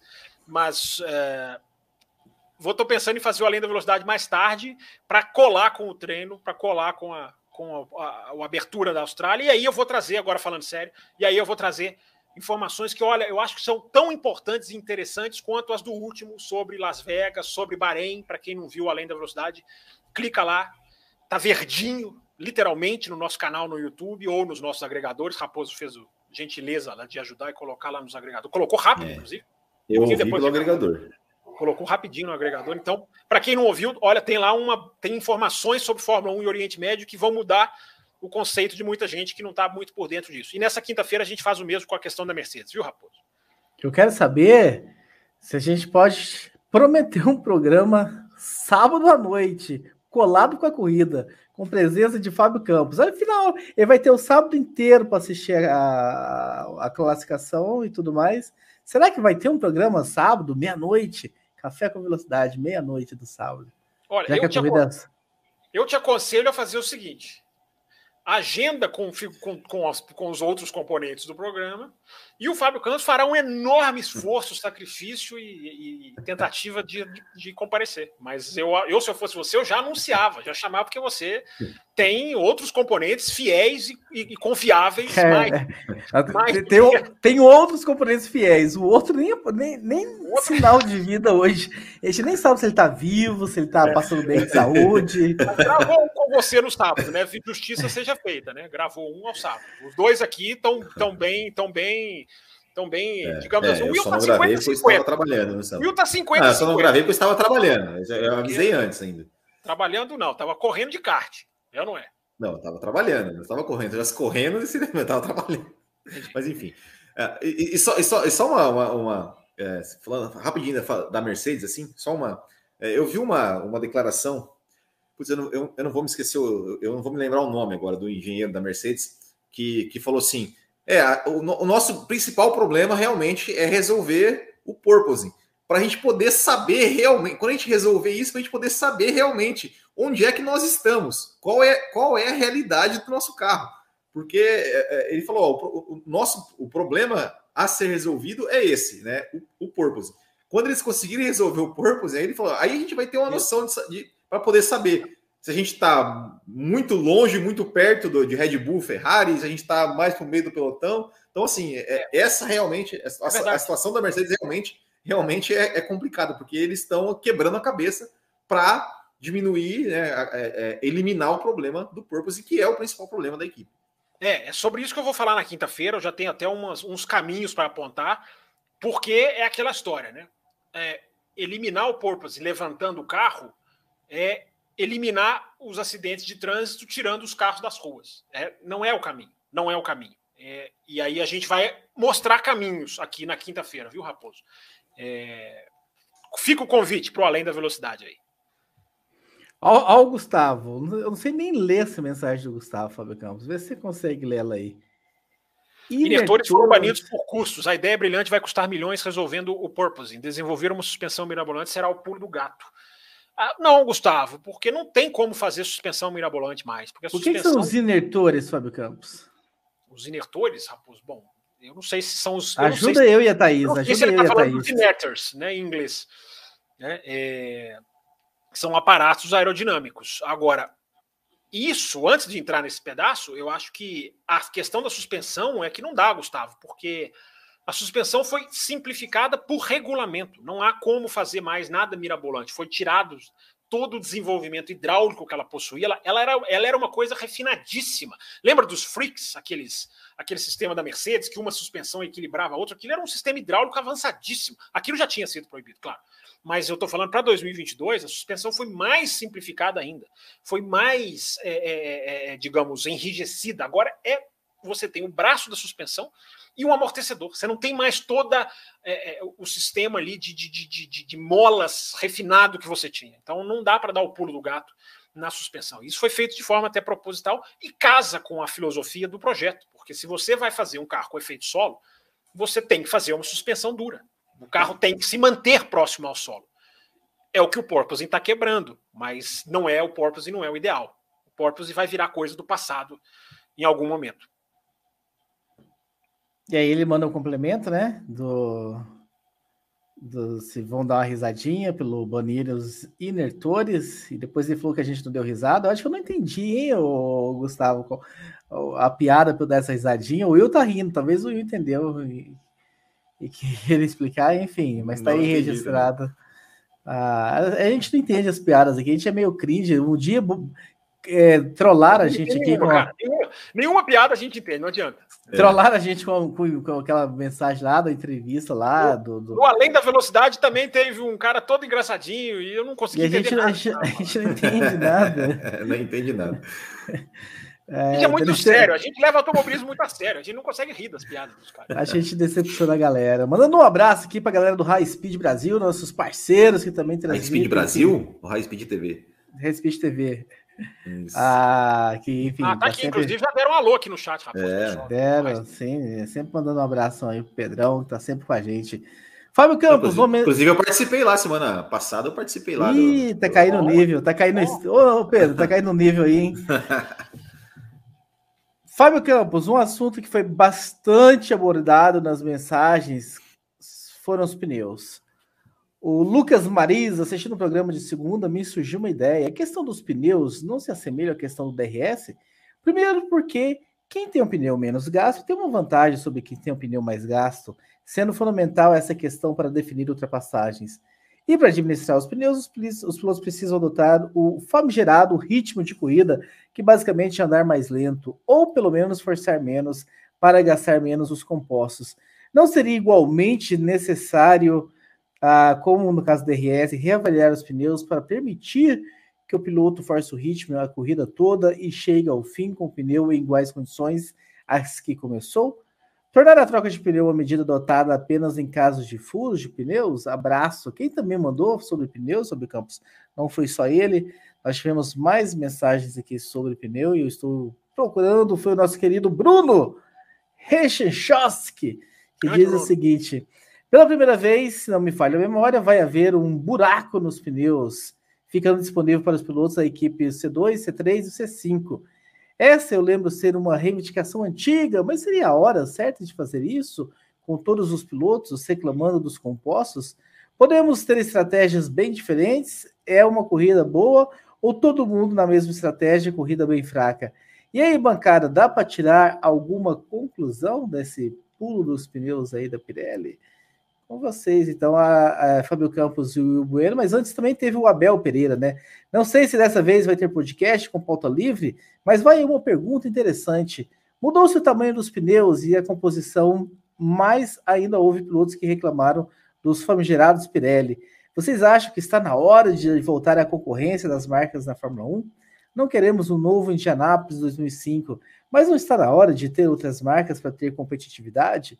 O que, é que a bancada acha disso? Então tá aí a questão dos pneus, se ela se iguala na questão da desigualdade com o DRS, o salto que vai ter de pneus e se a concorrência de pneus é bem-vinda na Fórmula 1, Fábio Campos. Deixa o Will começar agora. Vai, Começa aí então, Will Bueno. Eu sei que o Will Bueno tá doido para ter concorrência, isso eu já sei. Não, o pior que não. O pior que não. Eu não tenho. Eu, eu, eu então já vou começar por aí. É, eu, eu acho o seguinte, né? Eu acho que é, quando a gente quer realmente um equilíbrio né, da, das, das, das, forças da Fórmula 1, é, eu acho que o pneu ele é uma. Ele é um. Talvez né, o, o, o elemento do carro, do, do, carro, talvez, talvez até mais importante de todos. Porque tudo, tudo o que o, o que o engenheiro, o, aerodinamicista, todo mundo pensa no carro, é, é o contato dos pneus com o asfalto que vai dizer se dá, se dá certo ou não, se, se, se enfim, se, se, vai dar, se vai realmente dar resultado aquilo, aquilo que eles pensaram. É, quando você tem é, guerra, uma, uma é, diferentes fornecedores de pneus, pode ser bom, que gera uma competitividade? Talvez sim. Mas pode acontecer como acontecia no, no, no passado recente. Né? O, o, próprio exemplo de, de Indianápolis 2005 é um exemplo que a gente, que a gente não quer mais. É, e de repente, uma, uma, uma marca de pneus aí, ó, é, por exemplo, a gente lembra da época, da época de Ferrari, de Bridgestone e Michelin. A Bridgestone ela trabalhava exclusivamente para a Ferrari. Então ela achava uma super solução lá, a Ferrari tinha uma vantagem. Em 2005, os pneus Bridgestone praticamente tiraram a Ferrari da disputa do campeonato, porque era, era, um, era um, um, um ano em que não se podia trocar pneus, né? E a, a, Bridgestone não, não se acertou e tirou a Ferrari da disputa. É, eu acho que, que, pensando em equilíbrio, né? Com, é, se, eu, eu sou a favor, hoje eu sou a favor realmente de, uma, de apenas uma fornecedora de pneu, ou seja, o mesmo pneu para todo mundo. Quanto mais coisas padronizadas na Fórmula 1, para mim, esportivamente, é melhor. Uh, sobre a questão que ele falou do, do pneu e DRS e tal, é, assim, é, todo mundo tem tenha a, a, a, o mesmo, digamos, os mesmos pneus e as mesmas condições dos pneus para iniciar uma corrida. Se em determinado ponto da corrida alguém chega com um pneu mais, mais desgastado, alguém chega com um pneu em melhores condições, alguém, né, por estratégias diferentes, tem um pneu é, com um composto melhor, mais rápido e tudo mais, eu acho que isso, eu acho que isso é do jogo. Eu acho que isso é do jogo. Né?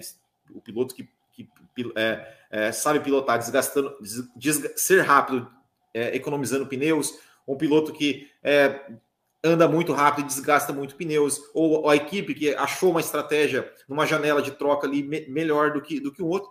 Eu acho que isso é do jogo. Eu acho que isso é do jogo. Tirar isso, não seria contra. Se desse um super pneu para todo mundo, em que todos, é, todos é, é, digamos, começasse e terminasse a corrida com o mesmo pneu sem ter que fazer pit stop, por mim, ok. Mas eu acho que, da forma como é hoje, é do jogo. O que eu acho ruim é a questão de obrigar né, as equipes a, a usar a usar é, composto A, composto B, dois compostos. É, e, e isso, isso eu acho que talvez poderia, poderia mudar.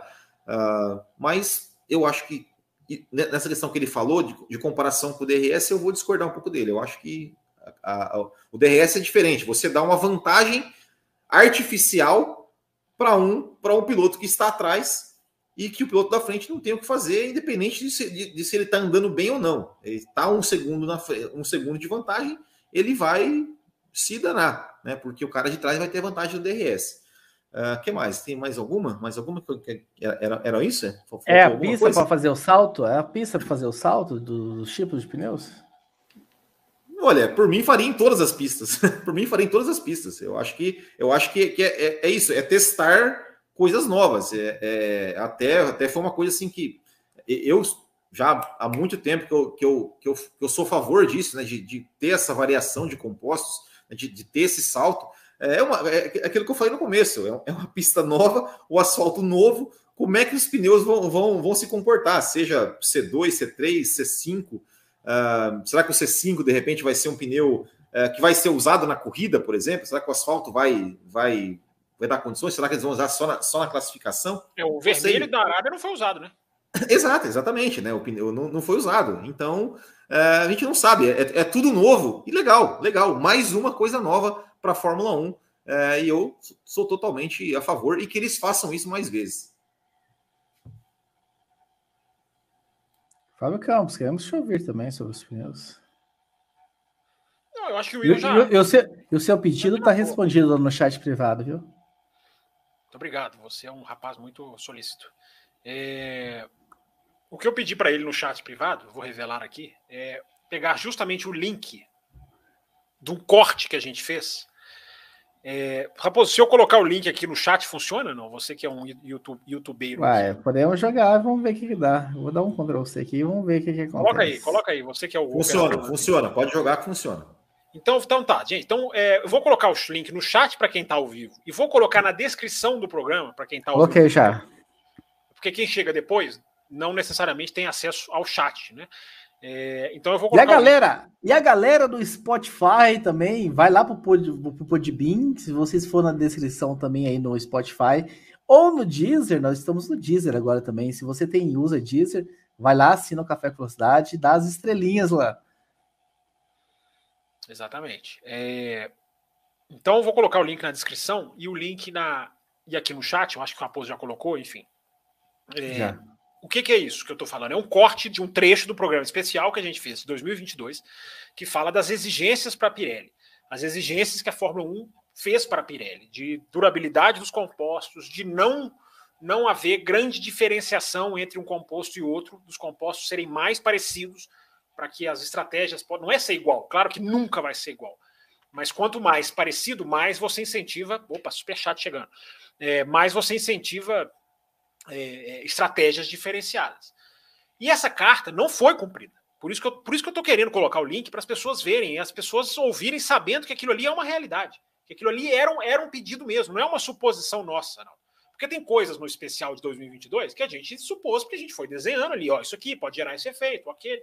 Nessa questão da Pirelli, não. Essa questão da Pirelli é muito importante que as pessoas revejam esse trecho E o que o Raposo está colocando aí, o link que a gente vai deixar para as pessoas. É o trechinho, o especial tem duas horas, o especial é muito legal e altamente recomendável. Mesmo agora que a temporada já começou, ele é um excelente é, aprendizado para quem quiser saber da parte técnica das mudanças. No, no final, no final do corte, hora que aparece aqueles quadrinhos assim, vai estar o quadrinho do programa inteiro, né? Então a pessoa vai assistir o corte e no final tem a oportunidade de clicar no quadrinho e abrir o programa inteiro. Como é que é o barulhinho? É, eu ia perguntar exatamente isso. Muito, muito legal. É, ele, é, ele é o youtubeiro, assim, de quatro, é. dos quatro costados. Ele sabe tudo de YouTube. Então agora ele sabe até os barulhinhos. Até, agora efeitos. temos até onomatopeias aqui no, no é, Café Não há dúvida disso. É, mas, voltando aqui para o assunto sério, é, acompanhe esse corte sabendo que ele não foi cumprido, que há uma admissão, há um constrangimento, eu diria. Só que ele não vai ser público nunca. Porque a Fórmula 1 nunca vai apontar o dedo para a Pirelli. Os pilotos já são repreendidos quando fazem. É, o piloto já é, já tem uma certa nuvenzinha em cima dele. A Fórmula 1 não vai chegar e dizer a Pirelli não cumpriu a nossa carta. Eu já vi uma confissão de culpa do Mário Isola, entre aspas, eu estou fazendo aspas aqui com bastante veemência, porque o Mário Isola chegou e falou: é, pneu agora só para 2023. A mudança. Porque normalmente é assim: você, não, você só muda um pneu no meio de um campeonato se você tem um problema grave que você precise alterar. Isso é muito, isso é muito ruim porque isso vai engessar qualquer evolução do pneu. O pneu, gente, Pro, ficou. Problema muito... grave disso que envolva segurança, né? Sim, eu falei segurança, sim. É... O problema é grave, porque se o pneu, a princípio, é sempre bom dizer essa palavra, essa expressão a princípio, porque nós temos poucas corridas até agora. Mas no Bahrein já mostrou, o pneu é muito macio, é muito mais macio do que ele deveria ser. É, então ele ainda, ele ainda é sensível à questão térmica, porque existe o desgaste, existe o, o superaquecimento térmico, que é o, o superaquecimento de dentro do pneu para fora, e o superaquecimento da borracha do contato com o solo. Esse primeiro, tudo indica, tudo indica que não foi bem feito. Então, assim, eu tô com o Will. Eu prefiro, eu quero uma, uma fornecedora de pneus únicas para uniformizar o negócio. Só que eu não quero a Pirelli. Eu preferia uma fornecedora que desse mais conta do recado. A Pirelli não dá conta do recado. A Pirelli, a Pirelli, gente, não faz um bom trabalho na Fórmula 1. Não faz. Com chuva ou com seco. 2020, 2021, 2022, 19, 16 a gente já ficou em Interlagos. Estávamos lá em Interlagos, né, Raposo? Ficamos lá horas esperando a corrida começar. A corrida não começava com chuvisco, porque o pneu não aguentava. Né? Então, assim, a Pirelli na Fórmula 1 ela é um, ela faz um mau trabalho, mas isso é camuflado porque ela não tem concorrente. Ela não tem concorrente. Então, é o pneu que ela põe. E aí e o desenho da corrida vai indo na onda dela. Tem um superchat tão grande aqui na tela que eu vou até parar o meu comentário aqui, porque eu não consigo ver a minha própria cara com esse superchat. Então, você poderia ler o superchat, Raposo, porque você está me irritando aqui. Tá Isso não é uma reclamação, tá? Isso não é uma reclamação. Não, o superchat não é culpa, não. A culpa é do Raposo, que podia ter colocado a câmera mais bonitinha para que eu pudesse pelo menos ver a minha própria cara. Pronto, agora eu não estou vendo só a cara do Will. O Will fica quietinho aí. Lê, lê o superchat, Raposo, antes que eu perca a minha paciência. Bruno, apresentador e comentarista e dono de um cavanhaque te fazer inveja aí é muita gente. Acredito que os pneus de forma única para todos é a melhor maneira para que as coisas sejam mais equilibradas. Quanto mais coisas iguais, melhor temos. Um exemplo é a Fórmula 2, todos usam o mesmo chassi da Lara. Sobre é, padronização. Vamos tirar, vamos tirar o comentário dele para você ficar feliz. Não, concordo com a mensagem do, eu concordo com a mensagem do, do Bruno. Obrigado, Bruno, pelos seus superchats. Obrigado a todo mundo que já enviou superchat. Eu acho que já são seis, ou acho que é mais seis ou mais. Sete. Sete. Sete. É, e a gente. É, o apoio das pessoas para o nosso trabalho, a gente está recebendo novos membros, a gente está recebendo novos apoiadores e a gente está muito a gente está muito satisfeito com esse apoio ao nosso trabalho, que é uma recompensa à dedicação para estar tá aqui. Considere, Fala. considere você que está aí, ó, clica aí embaixo, ó, seja membro, torne-se um membro do Café Velocidade, entra lá na, na, na, faixa mais básica, se for essa a sua condição, 10 reais por mês, não vai quebrar a sua banca e vai ajudar muito esse programa, tenho certeza disso. Além de entrar no grupo exclusivo e super divertido no WhatsApp. É, só para fechar o parênteses, né? Você pode apoiar lá no Apoia-se, você escolhe o valor que você puder. Se você entrar lá no Apoia-se, se você é, clicando lá, você pode escolher a forma de pagamento que melhor te atende. Se você quiser fazer, está até passando o endereço aqui embaixo da tela. Se você quiser fazer um pagamento por cartão de crédito, se você quiser pagar no boleto para você todo mês fazer um pagamento que você controla melhor, está lá essa, essa opção para você. Você pode escolher o valor que você quiser. E se você quiser ser membro do canal no YouTube, você tem valores mais fixos, mas você vai estar tá constantemente aqui aparecendo para nós o seu nomezinho, o seu apoio. A gente vai estar tá constantemente lembrando. É, então fica aqui essa essa essa mensagem, uma mensagem muito interessante aqui do David Fidel, que fala aqui, ó, deixa o like no vídeo, que isso não custa nada.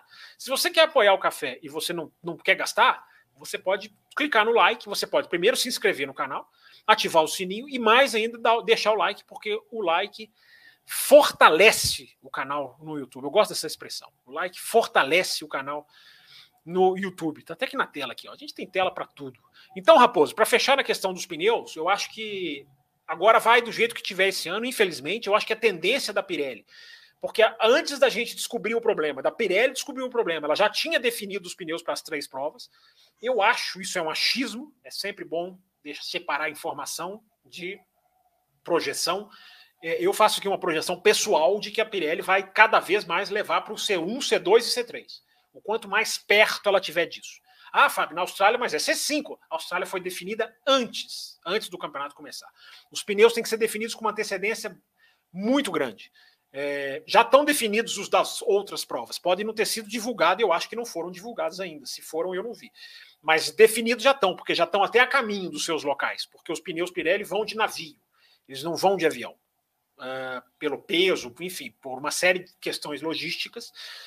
Então, gente, eu acho que a Pirelli, a partir do momento em que ela voltar a ter liberdade para as próximas coisas, eu, eu acho que ela vai jogar para os pneus mais. Claro que em Mônaco ela não vai fazer isso, porque em Mônaco é o asfalto de rua, mas aonde ela puder, a gente está falando aqui de alternar pneu, ela não pode alternar pneu só porque ela quer. Ela tem que alternar de acordo com a segurança que ela projeta. Tem pneus em certas pistas que não funcionam. É, então, tudo tem que ser feito de uma maneira muito calculada. Agora, que eles não atenderam, me parece muito claro, porque o que aconteceu no Bahrein foi grave foi grave. Na Arábia Saudita menos, mas isso não quer dizer que não é tão grave. É porque é uma, é uma pista que não exige tanto. Bahrein exige do pneu, exige tração. É um asfalto que castiga. O, da, o Diário da Arábia Saudita não castiga. Então, ficou muito ruim, o Raposo, a questão da Pirelli nesse ano aí. Só para a gente zerar aqui os superchats pendentes, né? O Atora Brasil tá sempre aqui com a gente, ele ou ela. Pai Stroll tem coragem de demitir o próprio filho, Will Bueno? Acho que não, né? Mas é o que, mas é o que eu falo, né? O, o Stroll não é, não é o único, papai Stroll não é o único que põe dinheiro na Aston Martin, né? Não é possível que não vai chegar uma hora e falar, oh, então, né? Que, que os outros acionistas não vai chegar e vai falar, ó, oh, então, está aqui, já, já está aí há cinco anos na, na Fórmula 1, não vai passar disso, vamos, vamos trocar, vamos trocar, vamos tirar. Não é possível, né? Que uma hora isso, não, isso não vai acontecer. Mas se depender do pai, não. Muito bem, muito bem. Vamos trazer o assunto para encerrar esse programa, deixa, Fábio Campos. Deixa eu responder rapidinho aqui o Comatora. Responda. É... O Comatora ou a Comatora que você falou? Ah, não sei. É, aí, aí o gênero. de, de Comatora, vou falar em inglês. É... Porque eu, eu, tenho, eu tenho replicado essa teoria de que a saída do Otmar Zaufer da Aston Martin pode ter a ver com isso sim. Nós nunca vamos saber, porque ele não vai chegar e falar, eu saí porque o filho do dono era piloto. Ele não vai falar isso nunca, porque ele não vai se queimar no mercado, ele se queimaria. Mas quando o cara sai e fala, olha, dois papas não são, não dão certo. A igreja tem que ter um papa só. Ele falou isso na pré-temporada, sentou lá na cabine e deu uma entrevista que eu já falei muito franca. Quando ele, quando ele cita o Vijay Malia, me, sem ser perguntado especificamente sobre o Vijay Malia, mas quando ele fala, o Vijay Malia me dava liberdade para comandar a equipe. Para mim, está, é, não é nem entre linhas, para mim está escancarado que ele não tinha liberdade para conduzir. E eu acho que piloto é uma das coisas que podem sim ter a ver. O cara pode muito bem ter falado: olha aqui, o Stroll, vamos trocar, cara, vamos, vamos, nós precisamos de piloto, Stroll. Eu, meu nome é Otmar Snaufer. Eu estou aqui desde a Force India, desde os tempos lá do carrinho era branco ainda, quase prateado. Branco e branco e não era prateado, branco e aquela, aquele vinho, enfim. A Verde e laranja. A primeira Force India ele chegou acho que um pouco depois, mas eu estou, eu estou indo longe para só para fazer. Verde e laranja. É, então, o cara que está. O, cara que está na Fórmula 1 há tanto tempo, cara, gente, não dá, gente. É, é, uma coisa muito escancarada. É muito escancarada. Porque você tem ali um piastre sentado no banco. Às vezes o cara chegou e falou: vamos atrás desse cara. Eu tenho um contato aqui com a Renault, ele está na Renault. O outro mais novo foi para a Renault. Ele pode muito bem ter falado, cara, eu tenho um contato com a Renault aqui. A gente pega esse cara emprestado, ele fica aqui um ano, dois anos, ajuda a gente. Enfim, então eu acho que isso aí pode ter sido a pergunta do, do, do, do, do D, D Kumatora. É, eu acho que uma hora o Will tem razão. Uma hora esse cara vai estar contra a parede, ele vai precisar fazer, tomar uma atitude. Se esse carro for rápido, ele vai precisar tomar uma atitude. Agora, eu, eu não descarto que a saída do Horto Marnalf pode ser por vários problemas, mas que não, eu não descarto que ela tenha a ver com isso pelas frases que ele falou. Essa questão dos papas, essa questão da liberdade que ele tinha. Enfim, é, não, eu acho que não, Carlos Márcio. O Yuji Ide era completamente diferente do Latifi. Está perguntando aqui no Superchat. Ele está fazendo uma comparação dos dois. Hum, o Latifi é um cara mediano, é um cara que está lá porque o pai dele tem dinheiro da Williams, é um cara que tem que estar tá fora da Fórmula 1. Mas ele não é o Yuji Ide. Nós não podemos exagerar. Ah, o Gustavo Bassa está abusando mesmo. Do, do, do, O estrangulador de óleo pode não ser linear, Fábio Campos. Ah, essa daí eu vou pesquisar. essa daí, eu, os caras, esse conhecimento dos caras eu é nem sabia, Eu nem sabia que o óleo tinha um estrangulador. Aí, é, que os caras estão fazendo graça a, a, a, a tá sociedade, a sociedade protetora dos olhos vai atrás desse estrangulador é, aí. Pra, é. Você tá caindo. Tá, oh, tá, você tá mandando superchat, eu caio mesmo. Oh, tem, tem, tem, um, tem um do Bruno aqui, ó, isso. É, é para eu ler? Lê, por favor. Então tá, só, só para constar, sou muito fã de vocês, galera. Obrigado. Will, parabéns pelo trabalho, obrigado também. Já trouxe o líder da Fórmula 2 para uma entrevista? Forte abraço. Já sim, o ano passado, é. começo da temporada do, do, de, 2000, de 2021, Felipe Drogovic foi entrevistado lá no nosso canal do Botequim GP, então confere lá que, que tem entrevista completa dele. Fábio Campos, é chegada a hora. De? Chegou o momento. Tão esperado. O quê? Vai encerrar o bloco? Meu Twitter? De falar do Além da Velocidade, de terminar vamos, o programa? Vamos falar de um assunto que nós recebemos muitas mensagens aqui. DRS. Ótimo. Uma... ótimo. Nada melhor do que ter ouvintes que não, fo não fogem da discussão. Como é bom. Vamos lá, vamos ler as mensagens de todos eles aí. Manda bala. O, Ma o Matheus Lima, ele mandou um e-mail aqui. Uh, uma mensagem, ninguém mandou. O que, que, é mais. isso, e-mail? Acabou. O e-mail tá tão banido. Se você quiser mandar aqui, ó, eu... deixa, eu, deixa, eu, aproveitar o erro agora e falar. Se você quiser mandar mensagem, o endereço está na tela, cafécomvelocidade.com.br. Se você pode mandar mensagem durante a semana para o programa. Se você Isso. quiser mandar mensagem durante a semana para o Além da Velocidade, tem a hashtag para você usar no Twitter e no Instagram e tudo é, e, e, inclusive, pelo site do Café com Velocidade, você também pode se tornar apoiador. Se você acha, nossa, como é que escreve apoia-se? Não Vai no cafécomvelocidade.com.br que você também lá encontra lá oportunidade é para apoiar. Não, porque, tem uma, porque é, é, é apoia.se. É, é, complicado, cara. Como é que escreve? Tem um hífen, você tem um subestimou, você não, é. subestimou o nosso ouvinte. Não é, mas, mas quem está ouvindo e não conhece pode, pode achar que o apoia-se tem um hífen. Né? Eu estou pegando o seu pé, mas foi, foi ótimo, foi boa, foi boa. Bem lembrado. Mas enfim, Matheus, uh, Matheus, ó, é, Marcelo Cesarino, manda mensagem, Cesarino, abandone o e-mail. Mas voltando aqui na mensagem do Matheus, ele diz o seguinte: eu ouço vários podcasts sobre Fórmula 1. E pelo menos até agora, o Café é o primeiro que chama atenção para o DRS nessa corrida e discute como foi ridícula a situação ocorrida na Arábia, sem falar na organização da Fórmula 1, que aceita correr num país que tem um ditador sanguíneo em sua direção e está em constante guerra, mas isso não é assunto para agora. Não esperava o contrário. Se tem uma coisa que concordo com vocês é com relação ao DRS. O Matheus Ferreira da Arte Color Gráfica manda o seguinte: o DRS. Mateus, sempre mandando mensagem para gente.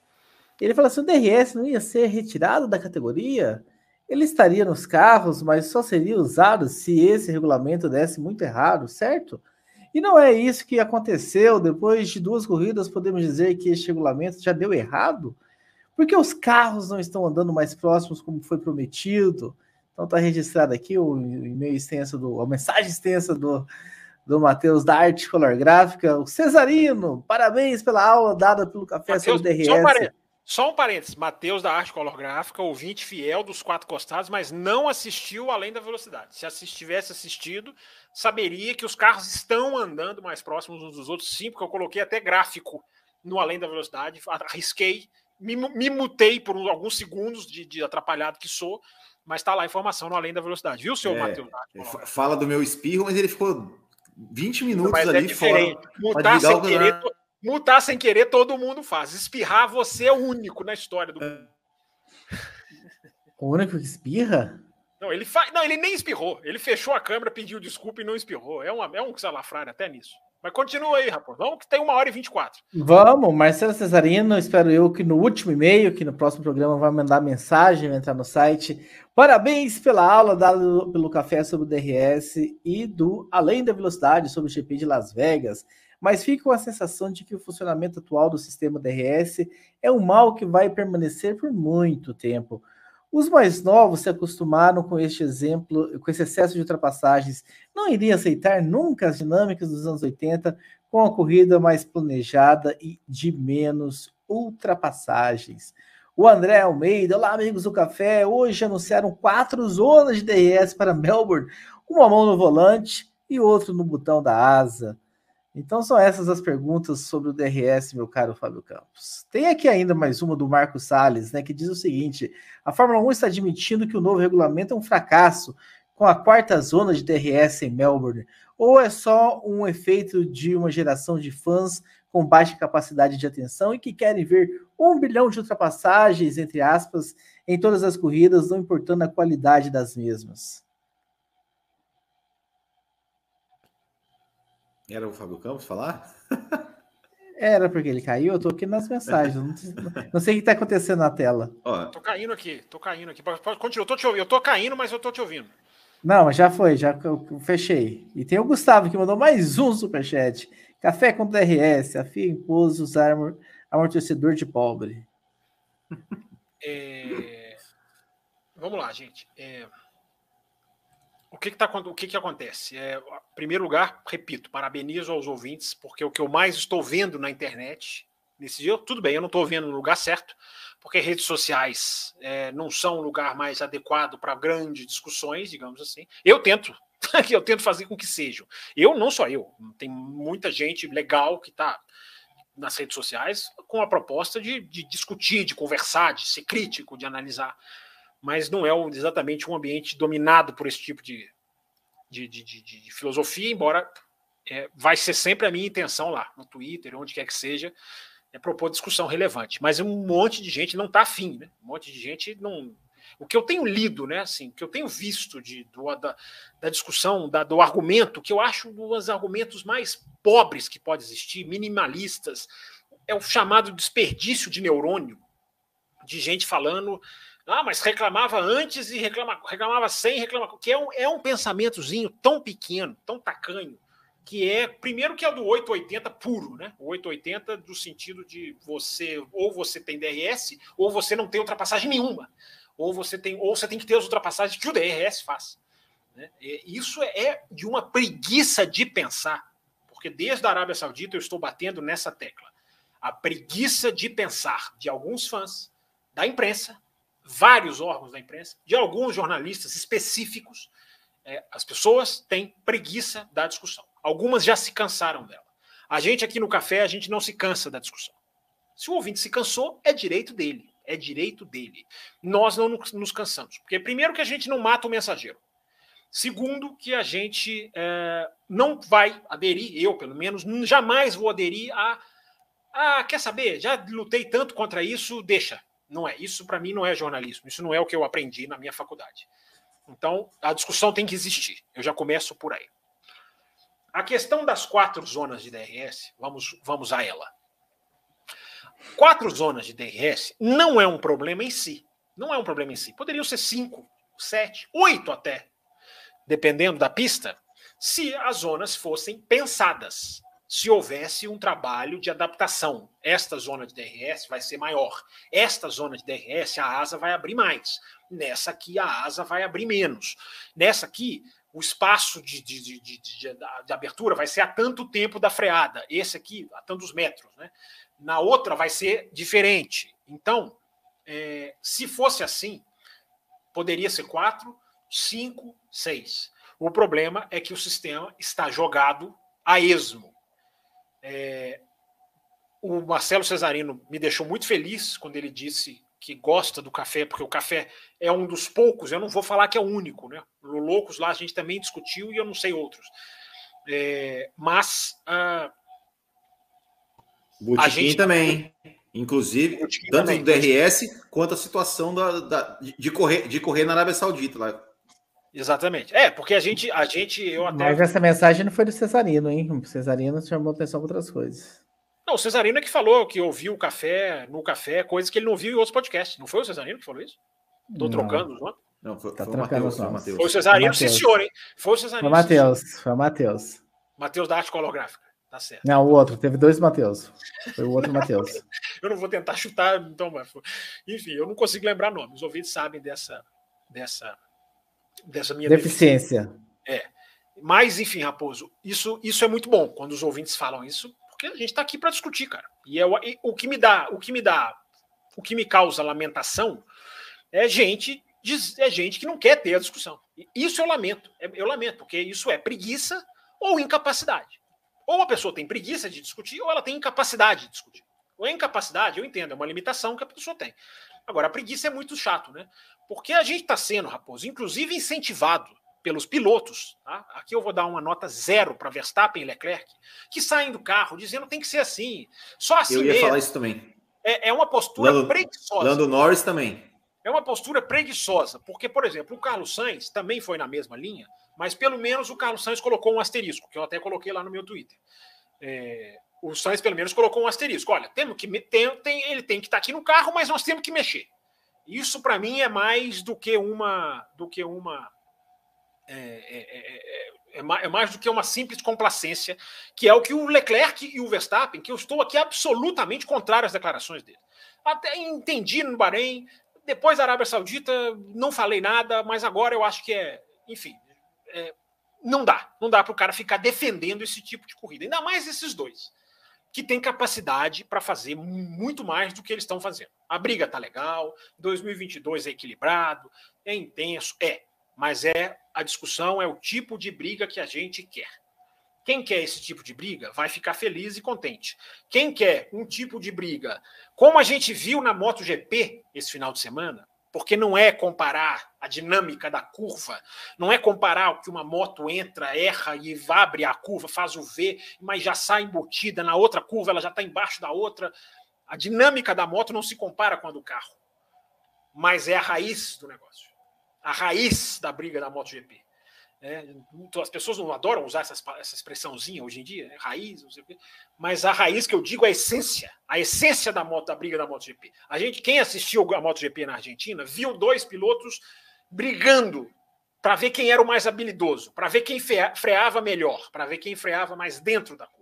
Essa já, que você, já que você abriu esse parêntese, é Fábio Campos, o Thales Oliveira falou assim: ó, no último final de semana não teve Fórmula 1, mas teve MotoGP com vitória da Prilha isso significa que nos últimos três anos, cada uma das seis montadoras da MotoGP venceu pelo menos uma corrida. E na Fórmula 1?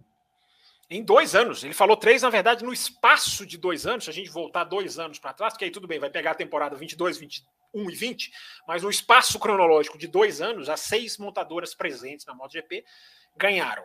Isso não é coincidência. E as pessoas escutam isso e acham que, ah, então lá é fácil. Não é, cara. A Aprilia suou seis anos para ganhar. Seis anos é, só nessa fase. Então, é, a questão das. Vamos voltar. A questão das quatro zonas de DRS ela é feita a esmo, ela é feita de uma maneira absolutamente equivocada. Absolutamente equivocada. Por quê? É, existem quatro zonas de DRS e dois pontos de detecção. E os dois pontos de detecção estão pessimamente mal colocados, porque estão colocados no início da zona que é maior.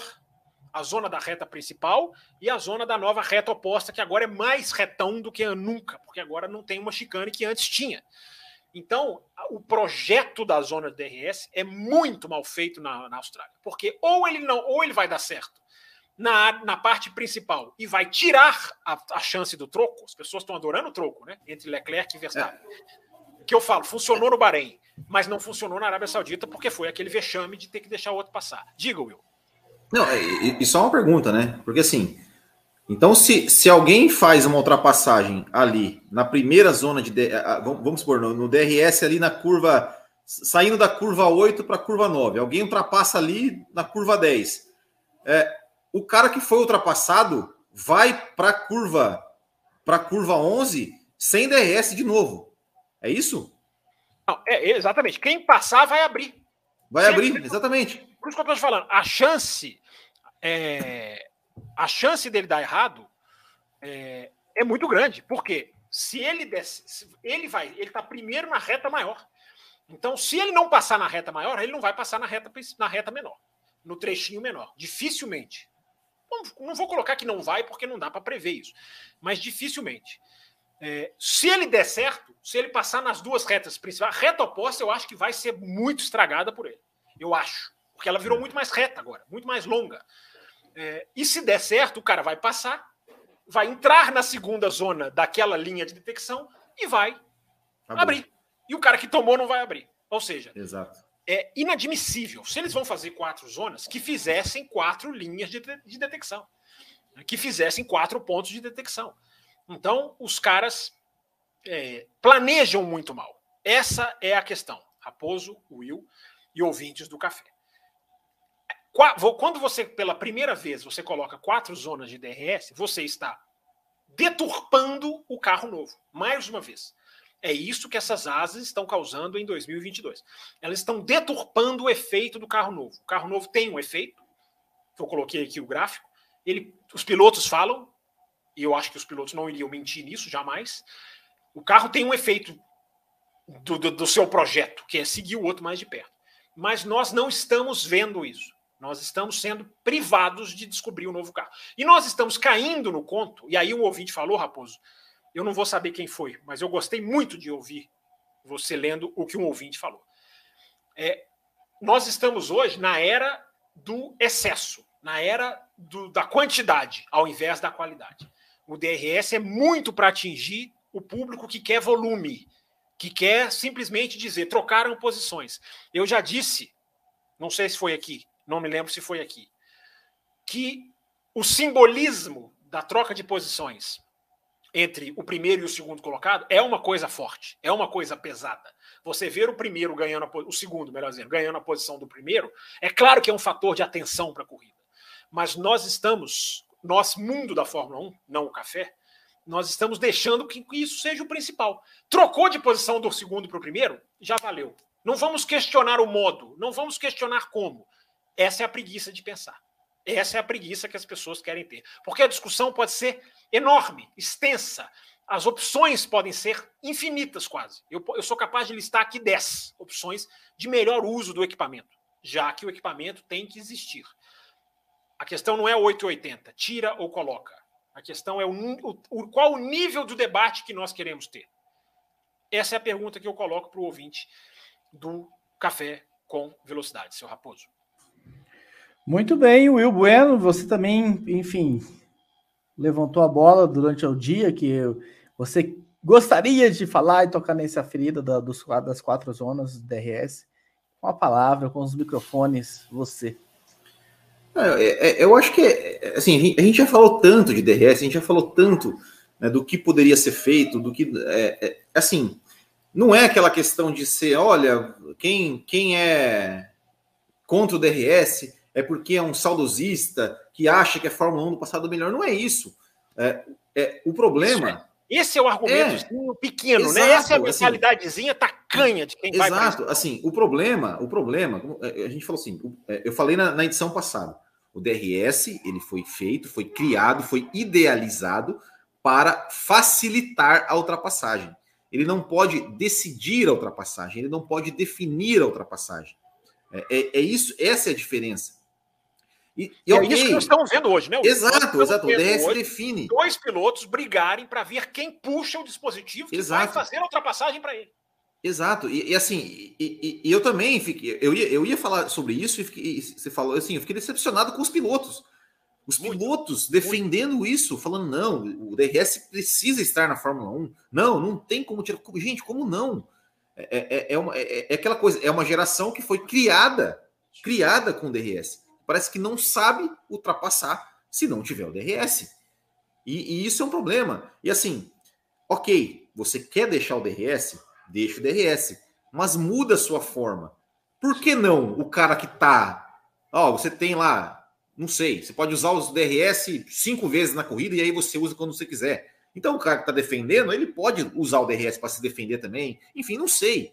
É, como falou, calibra o, o, o, tamanho, calibra o tempo. Olha, em vez de, em vez de usar para ultrapassar, em, vez de, em vez de poder abrir o DRS com, quando você está a menos de um segundo, ó, você pode abrir quando você estiver entre dois segundos e um segundo. Quando chegar em um segundo, você você você não pode abrir. Vai brigar em igualdade. Porque é uma coisa que assim, as pessoas elas, elas têm que pelo menos assim, tem, eu acho que deveria entender que uma perseguição, uma perseguição que o cara fica ali duas, três, quatro, cinco voltas atrás, atrás, né, atrás do, do, do, do piloto, a, ameaça, tenta ali, tenta induzir o cara da frente a um erro e de repente joga o carro ali num, lugar onde ninguém espera para tentar ultrapassar, para dividir uma curva. E isso é, é uma coisa tão. É tão, básico. Tão né? é, a. MotoGP, é a MotoGP na Exato.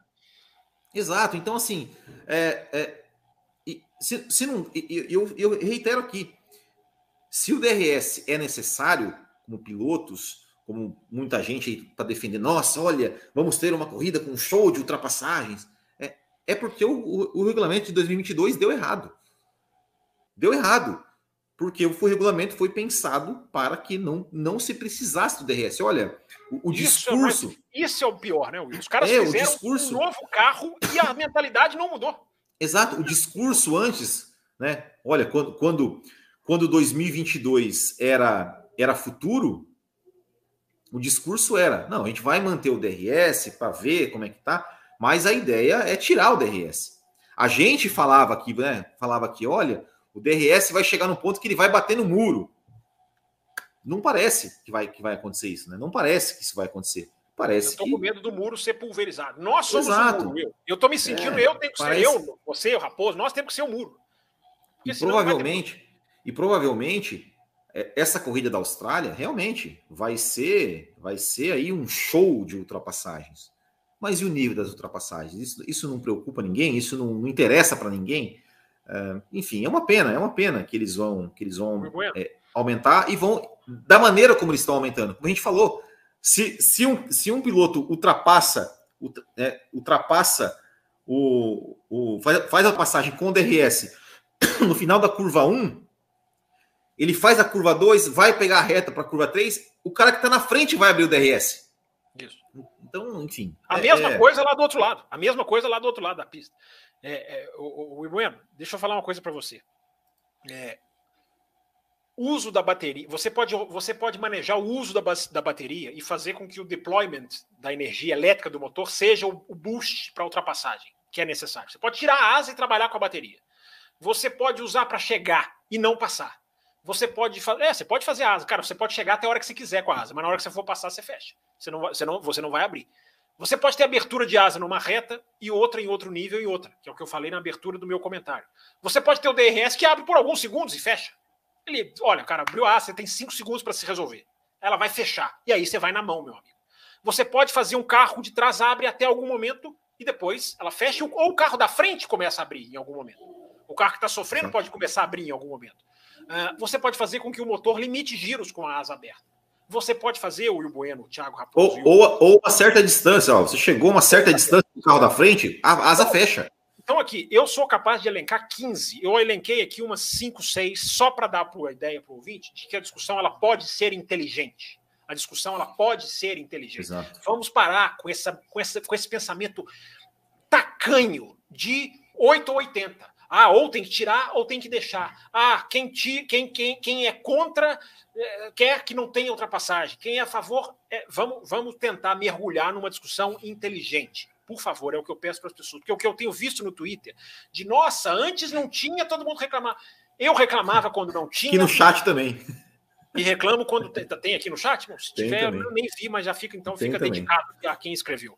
É, aqui a discussão é diferente, meu amigo. Aqui a discussão é inteligente. Aqui a gente não mata o mensageiro. Se o, se o sistema está na Fórmula 1 há 11 anos, estragando a qualidade das ultrapassagens, porque quem se preocupa com isso, nota. Eu entendo que tem gente que não se preocupa com a qualidade das ultrapassagens. Eu achei interessantíssimo a interessantíssima mensagem do ouvinte que falou. Isso é para atender um público que está ali por causa do fútil, do superficial, do que quer número. Uh, só que o ouvinte que quer número é o mesmo o ouvinte, o fã de Fórmula 1. Às, às vezes é ouvinte. Mas o fã de Fórmula 1 que quer número e é o mesmo que muda de canal num segundo. O que quer qualidade, geralmente, é aquele que está com a Fórmula 1 no inverno, no verão, no problema, na, na, na, temporada ruim, na temporada boa. É isso que esses caras não pensam. É isso que esses caras não pensam. Então tá aí, Raposo. A discussão é inteligente se a gente quiser ter. O problema é que as pessoas não querem ter. Esse aqui é o grande problema. Muito bem, Fábio Campos. Vamos nos encaminhando para o fim. Agradecer aqui o superchat do Michael Bueno, mas ele trouxe aqui piadas internas do grupo. Não vamos revelar piadas internas, spoilers do grupo. Fica lá no grupo, meu caro Michael Bueno. Mike Bueno. Mas, enfim, Não, coloca, coloca, coloca aí a piada. Coloca aí a piada. Já colocou, pra, já colocou. Coloca já a piada coloquei. e fala assim: ó, colocou, você quer saber, colocou. você vai ter que ir lá no grupo. Vai ter que ir lá no grupo. Fica um agradecimento aí. Obrigado, Mike. Obrigado, Gustavo, que mandou o superchat. Carlos Márcio, Bom, Bruno. Quem tá no podcast não sabe, né? Fazer o quê? É, mas não precisa saber. O... Não é da pauta. O Davi, o... enfim, todo mundo que mandou, Comatora, todo mundo que mandou superchat. É... Obrigado, todo mundo que participou aí. Temos alguns e-mails para agradecer também, né? Que alguns assuntos. Não existe talvez... e-mail, não existe e-mail. Mensagem, mensagem. Até o final do ano eu, eu, eu vou me adaptar. É o Cesarino fica mandando e-mail. Ah, Renato, Renato, quem sabe esses, essas mensagens caem lá no Além da Velocidade, hein? Ah, Renato Mota Leão mandou perguntando qual pista que a gente achava favorita. O Nuno Mendes ah, falando aqui sobre designs de pista, construção, que a gente fizesse um programa falando sobre esse assunto. O Afonso Roque falando sobre a influência da Mercedes na Williams, poderia de repente é, mexer nessas contratações aí e tudo mais, poderia influenciar nisso. O Pedro do Amaral está aqui ó, no último Além da Velocidade. O Campos falou sobre o Drogovic, que ele vem evoluindo. Me peguei pensando como se o piloto, é, enfim, o piloto na prática evolui. Sobre evolução de pilotos, Fábio Campos, tem assunto aqui para você abordar. O Elton França, lá de Portugal, falando o seguinte: Opa! eles eles e os eu amigos. Pedi, eu pedi na quinta-feira, teve um ouvinte que abriu o programa mandando uma pergunta falando que era de Portugal, não era ele, não, era outro. E eu falei: ouvintes de Portugal se manifestem. Olha que legal aí. e aí, ele falou que ele e os amigos só ouvem no Spotify, então é para a gente continuar subindo os programas do Além da Velocidade, os programas do sábado no Spotify, que não tem problema, eles assim, ouvem e é para continuar subindo. O João Pedro Melo que mandou, falando sobre novos times na Fórmula 1, enfim, a não permissão de entrada de novos times. Assuntos do Além da Velocidade registrados aqui. Quero agradecer a você, meu caro Fábio Campos, meu caro Will Bueno. E, enfim, na quinta-feira, Fábio Campos vai emendar, diz ele aí. Provável com... que seja um pouquinho mais tarde, talvez não comece às nove e meia, para a gente colar lá com o treino que é lá para o lado da meia-noite. É possível. Fiquem ligados no horário. Vai aparecer aqui no YouTube, claro, aquele, aquele, né, aquele, digamos, o link aparece um pouco mais cedo, nas redes sociais também. Fiquem ligados no horário. Tá perguntando aqui o Micael Nicolas que hora. Ai, o filho, o nome mesmo, xará do seu filhinho, Will. É, quinta é que horas? Deve ser nove e meia, dez horas, por aí. Fica ligado que a gente vai definir o horário aqui. Mas quinta-feira tem, tem além da Entre nove e meia-noite. Entre nove e meia-noite ele começa. Muito bem, meus caras. Então a gente deixa vocês aí com essa programação. Segunda-feira que vem estamos de volta com mais um Café com Velocidade, analisando tudo o que aconteceu na Austrália. Obrigado, Fábio Campos. Obrigado, Will Bueno. Obrigado a todos que estavam com a gente ao vivo aqui e que acompanham aí ao longo da semana. Deixa o like de vocês se você está assistindo ao longo da semana. Deixa as estrelinhas no Spotify, no Deezer, se você está acompanhando por lá. No seu agregador de podcast, alguns agregadores têm como você também avaliar o programa. Vai lá e avalie o programa, porque isso ajuda a gente demais. E considere aí a possibilidade de se tornar membro desse programa também. Abraço a todos e tchau. Termina aqui Café com Velocidade, o mais tradicional podcast sobre corridas do Brasil. Café com Velocidade, a dose certa na análise do esporte a motor.